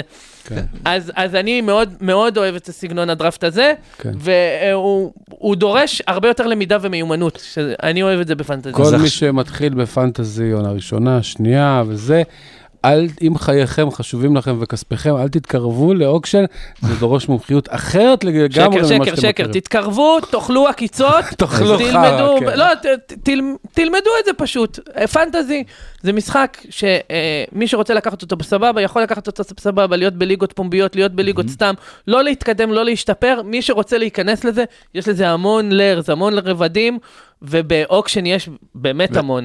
א- אוקיי, אז, אה, אז אה, רוב הליגות, בוא נגיד, חיכו ממש עד הסופש הקרוב וסופש האחרון לפני תחילת הליגה, בשביל הדראפט שלהם, כי זה גם אולי הכי נכון לעשות. כן, יש לי ארבע איזה- בשבוע הקרוב. בהצלחה. שזה הרבה גם יכול להיות אה, תזוזות, שחקנים מבצעים פתאום חדשות, כמו שרואים עכשיו גם אפילו עם... קיירי ו- האפס, מה איתו? בדיוק. סימון אה, אפס, מה איתו? ובואו אז נגיד, נתחיל עם איזושהי עצה, איך הכי נכון אולי להיערך לדראפט, מה הדברים שצריך להכין, איזה רשימות, על מה להתמקד, ואז בואו נעבור באמת אולי לזכור את 10 או 20 השחקנים המובילים לפי דעתנו אה, בדראפט, ואולי גם מי כדאי לש- לשים לב אליו באיזה ריצ'ים אה, רחוקים. אז מה צריך לי להכין לדראפט? תראה, זה עניין אישי, אני יכול להגיד לך מה אני מכין לדראפט. אני מכין לדראפט את ה projection שלי, אוקיי? את הרשימה, באמת, לעשות מוקים גם קצת לפני, לדעת איפה, איזה שחקן. מוקים אני כבר לא עושה, לא הייתי עושה? עושה פעם. מוקים פשוט, התוצאות בהן כאלה הזויות. כן, אתה לא יודע כן. נגד מי אתה עושה. אה, אתה יושב לא, מול למי כל מיני לא- ברזילאים מוזרים כאלה שבוחרים לך, כן. פתאום את לוקה בא להם- ראשון. בדיוק, את לוקה ראשון, או ב auction, את לוקה למי בין 60 שעדיין אבל דולר. לא שיחק, אני ממליץ כן לעשות mock, כי נכון. כשיגיע רגע הבחירה ויש לך חצי נכון. דקה לבחור, פתאום אתם לא יודעים וזה, אז שתדעו בערך מה יש לכם באזור שם. חד משמעית, זה עוזר בשביל. ההתחלה, בטח כן. בגלל זה אמרתי, אני כבר לא עושה, כן, בהתחלה כן. הייתי עושה, זה היה עוזר לי מאוד. אה, אז אה, עושה projections, עושה, אני אישית משתמש במונסטר, אני מכניס את הסטטיסטיקות שאני חושב שלכל שחקן יהיה, והמונסטר זה כלי סטטיסטי, הוא עוזר לי למקם אותם לפי סטיות תקן, עוד פעם, לא ניכנס לזה לעומק. קיצור, לכל אחד יש את הדירוג שלו. אה, אז זה דבר ראשון שצריך שיהיה. דבר שני, תוכניות לפאנטים. אוקיי? אם אתה יודע את סדר, הבח... את מיקום הבחירה שלך לפני, אז אתה גם יכול בערך להעריך מה, לאיזה כיוון אתה תלך, ואם אתה לא יודע, וממש בא לך להשקיע, אז אתה יכול לבדוק, לבחון לפי מיקומים, איזה פאנט מתאים לאיזה אזורים, ולבנות אותם מראש, אוקיי? אוקיי, אז יאללה, אז בואו נתחיל אה, ככה אה, לדבר אולי באמת על הבחירות, בואו בוא נראה, אני עכשיו אקריא נגיד את הדירוג של יאהו, מי אגב בחירה שבראשונה אצלך השנה בדראפט? יוקיץ', יוקיץ'. יוקיץ' כאן? אצל כולם. יוקיץ' אצל שזה כולם. מוזר, כי עד לפני שנה שעברה, אני חושב שהוא אף פעם לא היה top חמש, נכון, אפילו לא כן, top שמונה או נכון, משהו כזה. נכון, אבל הוא רזה והתחיל לשחק בעונה סדירה כמו שהוא משחק בפלייאוף. היתרון גם של יוקיץ' שפשוט שהוא גם פשוט לא פציע, הוא לא עושה שם תנועות, כן, שהוא לא כן. יכול לפצוע את עצמו. הוא לא- חיה, זה מדהים שכל השומנים האלה וזה, וכאילו גוף ברזל, ככה זה הסרבים, ככה היתרון זה. הגדול של יוקיץ', אגב, שהוא, אה, אני לא חושב שיש ולו קטגוריה אחת שהוא פוגע בך. זאת אומרת, כל שחקן, נכון. אפילו כאלה שטובים בכמה, דופקים אותך איפשהו, הוא, הוא גם טוב בהרבה, וגם לדעתי לא לוקח כלום, אפילו בחטיפות הוא בסדר. לא, נכון. בחטיפות הוא אחלה. אחד ב- נקודה- אה, בבלוקים אולי הוא בבלוקים, טיפה מתחת הוא- הוא לתקן. מתאים מאוד לפל- ל punt בלוקים, כן, הוא כמו שאמרת. בסנטר שבולם כל כך מעט. אפשר לאזן את זה עם אפשר סנטר אחר. לאזן את זה בקלות עם כל מיני כן, איזיות כן, סטוארטים כן. במקום 60 או כן, משהו. כן. בדיוק. אה, במקום השני, לפחות ב- ביאהו, אם נסתכל נכון, כל פעם הדירוג מופיע אחר, מופיע לוקה דונצ'יץ', ובו ברגע שיצאנו מהחניון והגענו לפה, היה לך משהו להגיד על זה, זילבר. נכון, אני, אני ממש לא מסכים עם הבחירה הזאת, אני חושב ש, שגם סטף וגם הארדן בחירות הרבה יותר הגיוניות בשלב הזה. אה, לוקה פוגע לך, הוא אדיר בכמה קטגוריות מסוימות ופוגע לך באחרות. סטף וארדן הם אה, אדירים ברוב הקטגוריות ופוגעים רק בעיבודים. אה, כשלוקה פוגע גם בעיבודים, גם אחוזי העונשין שלו על הפנים. אה, וגם בשדה לא מדהימים. כן. והוא לא חוטף יחסית נכון. לארדן ולקרי. נכון, אה, שוב, fantasy זה לא החיים, אוקיי? בדיוק. בח- בחיים עצמם, כנראה שקאו אנטוני טאנס הוא השחקן ה-24 בטיבו בליגה, בדרך כלל בעיקרון. ב fantasy הוא תמיד top 5, כי הוא פשוט אה, בנקר על, על הכל. נכון, אז נכון, זה, נכון. זה לא אותו דבר. לוקה, יכול להיות, אה, אתה יודע, תלוי מה הדעה שלכם, יותר טוב, פחות טוב מהארדן, זה לא משנה. ב fantasy, של תשע קטגוריות, הוא מאבד, העונשין שלו לא טוב, והוא לא עושה הרבה הגנתית. נכון. אה, עוד פעם, מבחינה, חשוב להבהיר, לא עושה הרבה הגנתית, מבחינת הסטאצ, אף, אחד לא, כן. אף אחד לא מעניין אותו אם אתה שחקן הגנה טוב או לא. אה, ברור, אתה יודע, אה, עכשיו ראסל ווסטבורק נתן המון עונות של חטיפות נהדרות, כן. והוא שחקן הגנה די גרוע. כן. הוא פשוט מהמר מהמר הרבה. כל כן, הזמן, כן. לא בא לו להתאמץ ולהזיז רגליים, אז הוא שולח ידיים, זה נגמר בחטיפות, או בדנק על הפנים, כן. בדיוק. כן. כן. אה, אני אקריא לכם מי השרה כרגע אצל אה, יאו, זה כל הזמן, אבל גם כן אה, משתנה, אה, ששם זה ראשון זה יוקיץ', שני דונצ'יץ', הרדן במקום השלישי, דורנט במקום הרביעי, סטף קרי חמישי, דמיאן לילארד שישי, טאון שביעי, אמביט שמיני, אנטטקומפו במקום התשיעי, וטייטום במקום העשירי. אני רוצה להגיד משהו, אוקיי? ומכיוון שאני אורח פה, אז אני לא אתבטא. ממש בקיצוניות, אבל הדירוג של יאו הוא על הפנים, כן. כאילו, ואני אומר את זה בעדינות. ולעומת הדירוג של ESPN, אבל הוא זהב. ה- ה- הדירוגים של שניהם פשוט גרועים. הדירוג, אה, יש דירוגים יותר טובים אה, כן. של פנטרקס, של, של מונסטר, כן. יש עוד כל מיני, נכון. יש עוד כל מיני דירוגים. ביאו לברון במקום אה, 32 כרגע. אגב, לברון כנראה, העניין הוא בפנטזי שזה לא רק מה הסטטיסטיקות שלך, זה למשל העובדה שלברון בן 37, בואכה, לא יודע, וווסטבורק הגיע, ובעונה הרגילה הוא ירד ב-USG, ירד בדקות, אולי גם ינוח אבל משחקים. ימשיך להיות גרוע מהקו. יהיה גרוע מהקו, אבל לא אתה בגיל יחטוף. 37 עדיין מקפטן את רונלדו באנגלית. חבוב, אה, אתה יודע, וכפנטזי כדורגל, לשים את הכדור בשער, יש לזה משקל הרבה יותר חשוב מאשר מסירה רוחבית שנתת. כן. בכדורסל, אה, חטיפה וקליעת עונשין, אה, לפעמים זה יותר חשוב מה-25 נקודות למשחק נכון, שקלעת. נכון, נכון. אז זה לא בדיוק עובד אותו דבר. נגיד, נגיד, ה- רק שתדעו, מבחינת סטיות תקן, ניכנס ממש כן. בקטנה, מקונל היה לו שנה שעברה טריפל דאבל אה, אה, עם עשר חטיפות, נכון. עשר חטיפות שקולות למעל 100 נקודות. נכון. סבבה, רק שתהיו בעניינים של בסביבות ה-150 אני עשיתי נקודות. pickup לפני המשחק הזה במקונל, ומאז אני... די, ברצינות? כן, ומאז... כן. ומאז- הוא נתן לנו פה הרבה. ומאז אני כל חודש מעלה גיף שלו. אני מתאר לעצמי. וואי, להרים אותו לפני כזה משחק. זה הבעיה אחרי שהוא. שחקן עושה לך עשר חטיפות, אני עכשיו... אז כן, אני מחובר אז- אליו רגשית. אז אני לא יודע אם לברון 32 או 28, אבל זה האזור שלו, אם אתה לא בפנט כן. אם אתה נכון. בפנט עונשין, אז אולי הוא נכון. 15. כן, אז אז הוא סיבוב שני, אם הוא אתה בפנטונשין, אבל אם הוא לא... ובאמת, איזה בחירה אולי עדיף אה, יותר מומלצת? זה עדיף בדראפט כאילו סנייק, עדיף לבחור ראשון, עדיף לבחור אה, שביעי, שמיני, ואז לקבל את בחירות אה, אה, 13-14 זה נו- בצד זה נורא השני. תלוי כאילו, בעונה. תלוי בעצם גם השחקנים יש בזה. זה נורא תלוי בעונה. קודם כל צריך לזכור שהבחירות הראשונות הן יותר טובות, אבל דברים לא תמיד מתנהלים כמו ש... יש פציעות. יש, לא, לא רק שיש פציעות, כשאתה בוחר בחירה ראשונה, אין לך שום סיכוי ל, להרוויח שחקן שהוא מעל הבחירה שלך, כן. אוקיי? יוקיץ' סיים עונה שעברה מקום ראשון, יוקיץ' נבחר שביעי בערך כן. אה, עונה שעברה, אוקיי?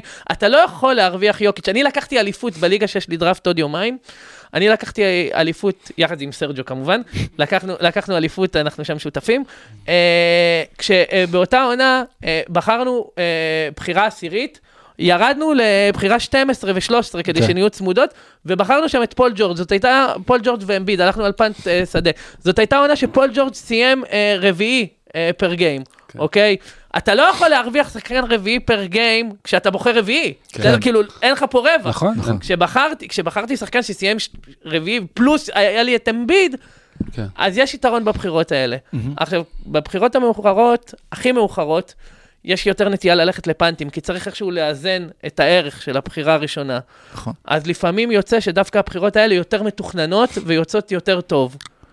כלומר, אתה לוקח שחקנים שמה שנקרא, אנחנו קוראים לזה אצלנו category builder או category specialist, כאילו, אם אתה בחירה ראשונה, נגיד, הלכת- אתם ב-H2H שלכם, זה כן. עובד אחרת. לא, אבל שם אצלנו- פשוט שחקנים שמתפרסים על זה, אבל נגיד אם אתה צריך באמת לחזק אה, שלשות או משהו, אז אתה יכול להביא מישהו ייעודי. העניין הוא שכזה, שאתה, שאתה בוחר ראשון, אתה כנראה תיקח את אה, דייוויס כל שנה, או יוקיץ' השנה, מה שזה לא יהיה, נותן לך את המקסימום במרב הקטגוריות. כשאתה בוחר שמיני. וזה מאוד צפוף, ואתה לא תמיד יודע, אז אולי שם באמת, אה, כמו שאמר זילבר, אתה הולך על איזשהו punt, ואז אתה בוחר שחקן שהוא כאילו שמי... בחרת אותו שמיני ונותן לך ערך של אה, ארבע ב punt הספציפי כן. הזה. זה מאוד מסוכן, זה הרבה יותר מסובך ממה שזה נראה.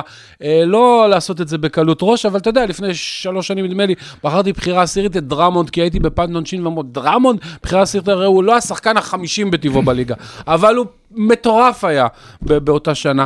אה, זה, זה, זה לא, זה, זה בעיה. עכשיו גם...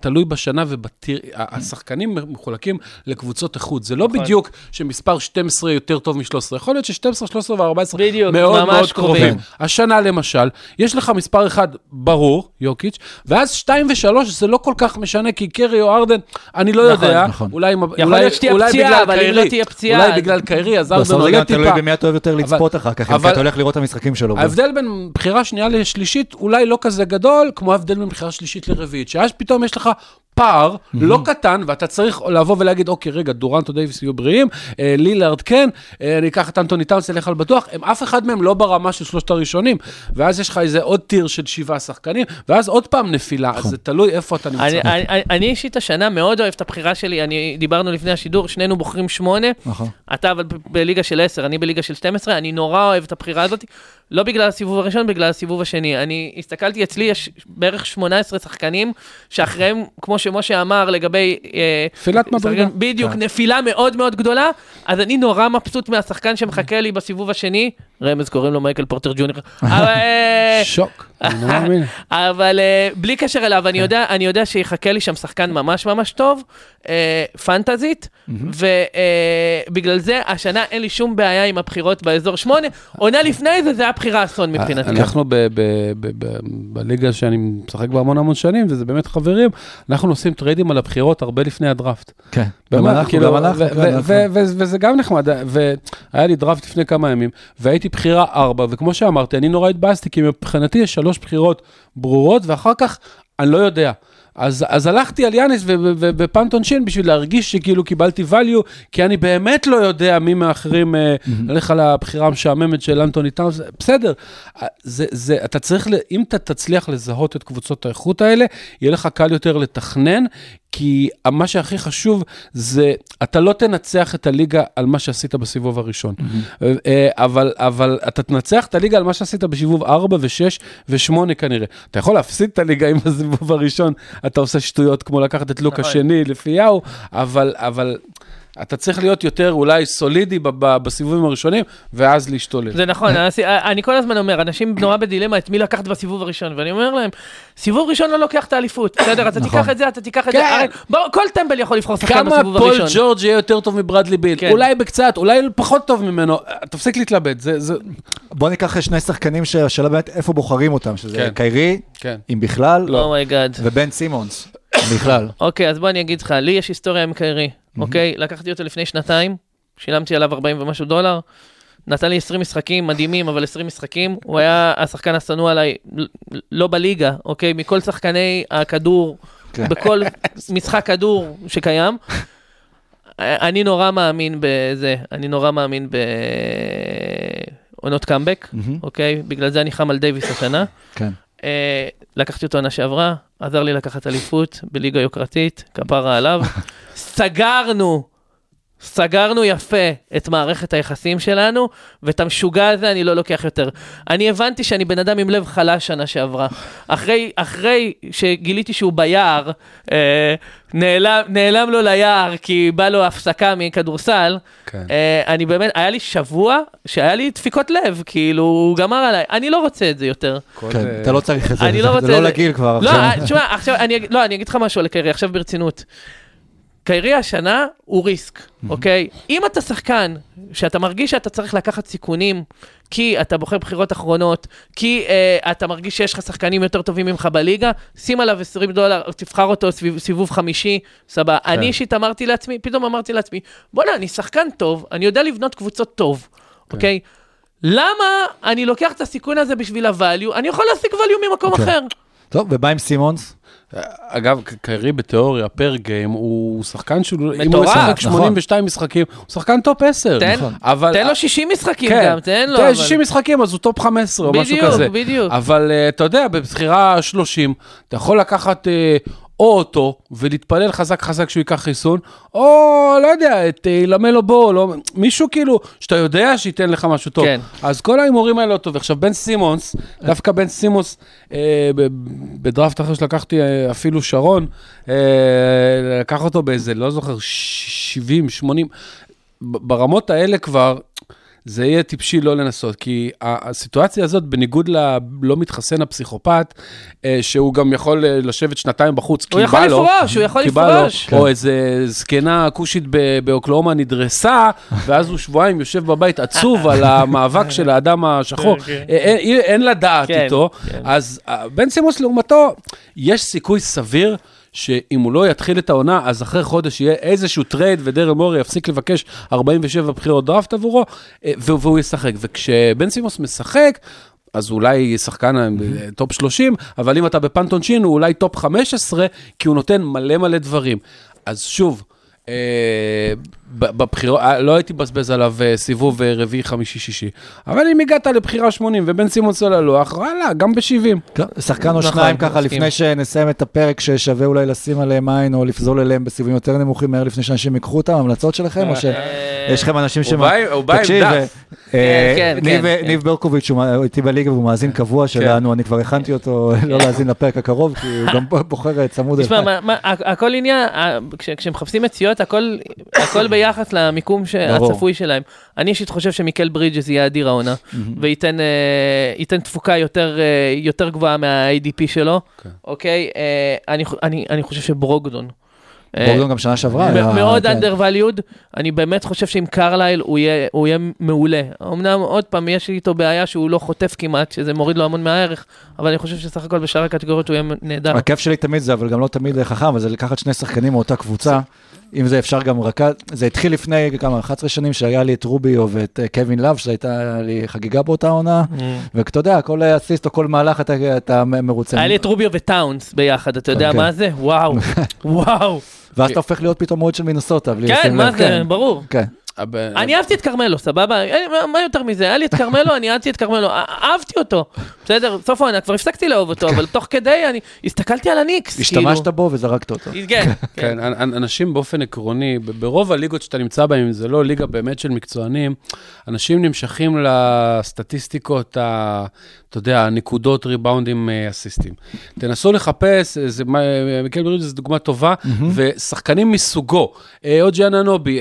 קובינגטון, לארי נאנס ג'וניור, שחקנים. הכי לא סקסיים בעולם. כאילו, אתה אף פעם לא תראה לארי נאנס ג'וניור. נורא כ- לפנטזי. כן, לארי נאנס ג'וניור קרא לה 20 נקודות, לא יקרה בשום, אף פעם, לא- לעולם. אבל מה, לארי נאנס פתאום שם שתי חטיפות ושתי בלוקים ולא יודע מה, ארבע מארבע מהשדה. זה- זה- זה לא נשמע כמו בגלל זה כלום, החזקתם אבל... את פלמלי סקסי שנה. שעברה, עם כמעט שבעה אסיסטים שלו למשחק. סקסיות בפנטזי וסקסיות כן, במציאות זה משהו אחר לא- לגמרי. זה לא אבל- סקסטון ולא... זה כן. אבל הנה, יש לי שחקן אחד שהוא כן אה, גם הולך להיות סקסי במציאות, וגם סקסי בפנטסי, כמו מייקל פורטו שלך, הוא הולך להיות סופר סקסי במציאות. אז אני חם מאוד על אה, אנטוני אדוארדס. שבאמת בתחילה, החצי הראשון של העונה שעברה, הוא, היה לו אחוזי קליעה היסטוריים, לא, לא, לא טוב, מה- משהו באמת מה, מהמחפירים שנראו בהיסטוריה פר אה, כמות ופתאום- זריקות, ו, ו, ומשהו התחלף שם, מה התחלף שם? התחלף מאמן, Mm-hmm. וממאמן קטסטרופלי, הם עברו לקריס פינץ' שהוא מאמן טוב מאוד, שידע להוציא מהשחקנים משהו, ואנטוני אדוארדס הוא כישרון אתלטי עצום, ואני חושב שאם, בוא נגיד ככה, אם הוא יקלע 22-23 נקודות השנה, ובאחוזים הרבה יותר טובים ממה שהוא התחיל את הקריירה שלו, אני לא יופתע.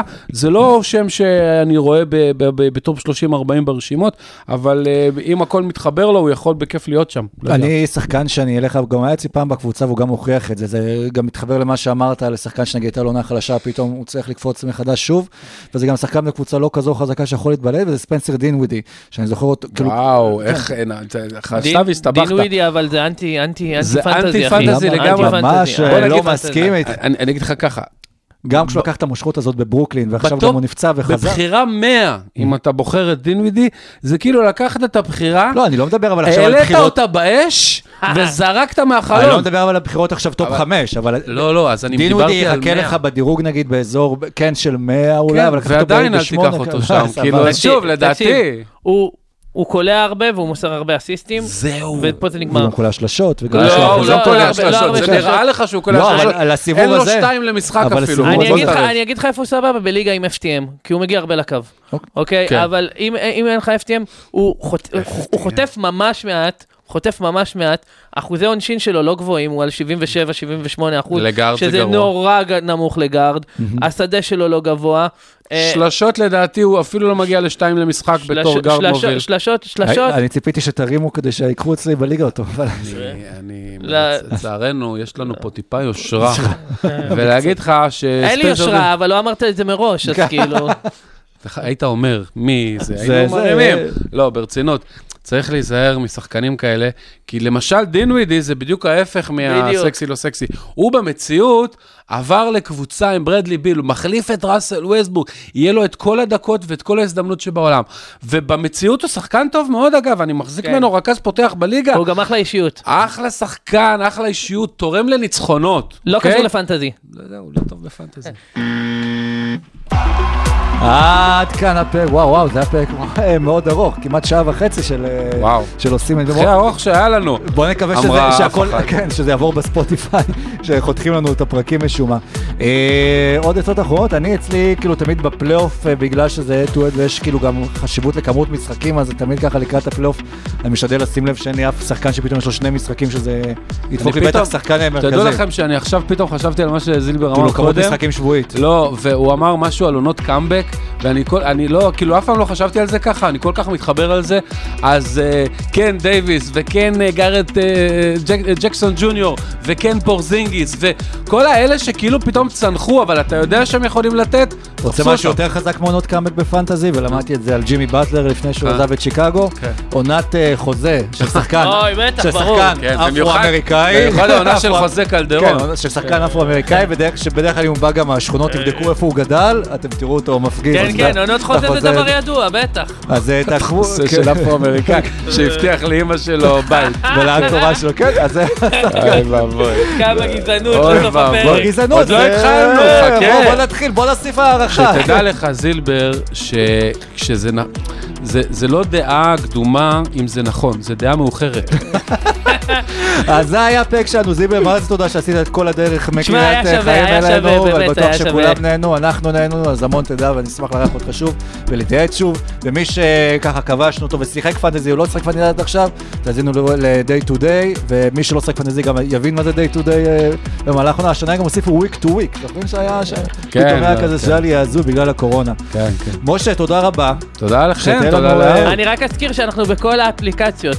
בכל האפליקציות? כן, חביבי. כן. יאללה. כן, אז... אתם גם בקנדי קראש? אה, לא, זה אז אנחנו לא בכל אה, לא, האפליקציות. יש- יש גם אחת שאנחנו לא, אבל בקיצור תמצאו אותנו, אנחנו סבבה. אנחנו היינו עושים את בן, נתראה פרק מספר 77, בשבוע הבא, ביי.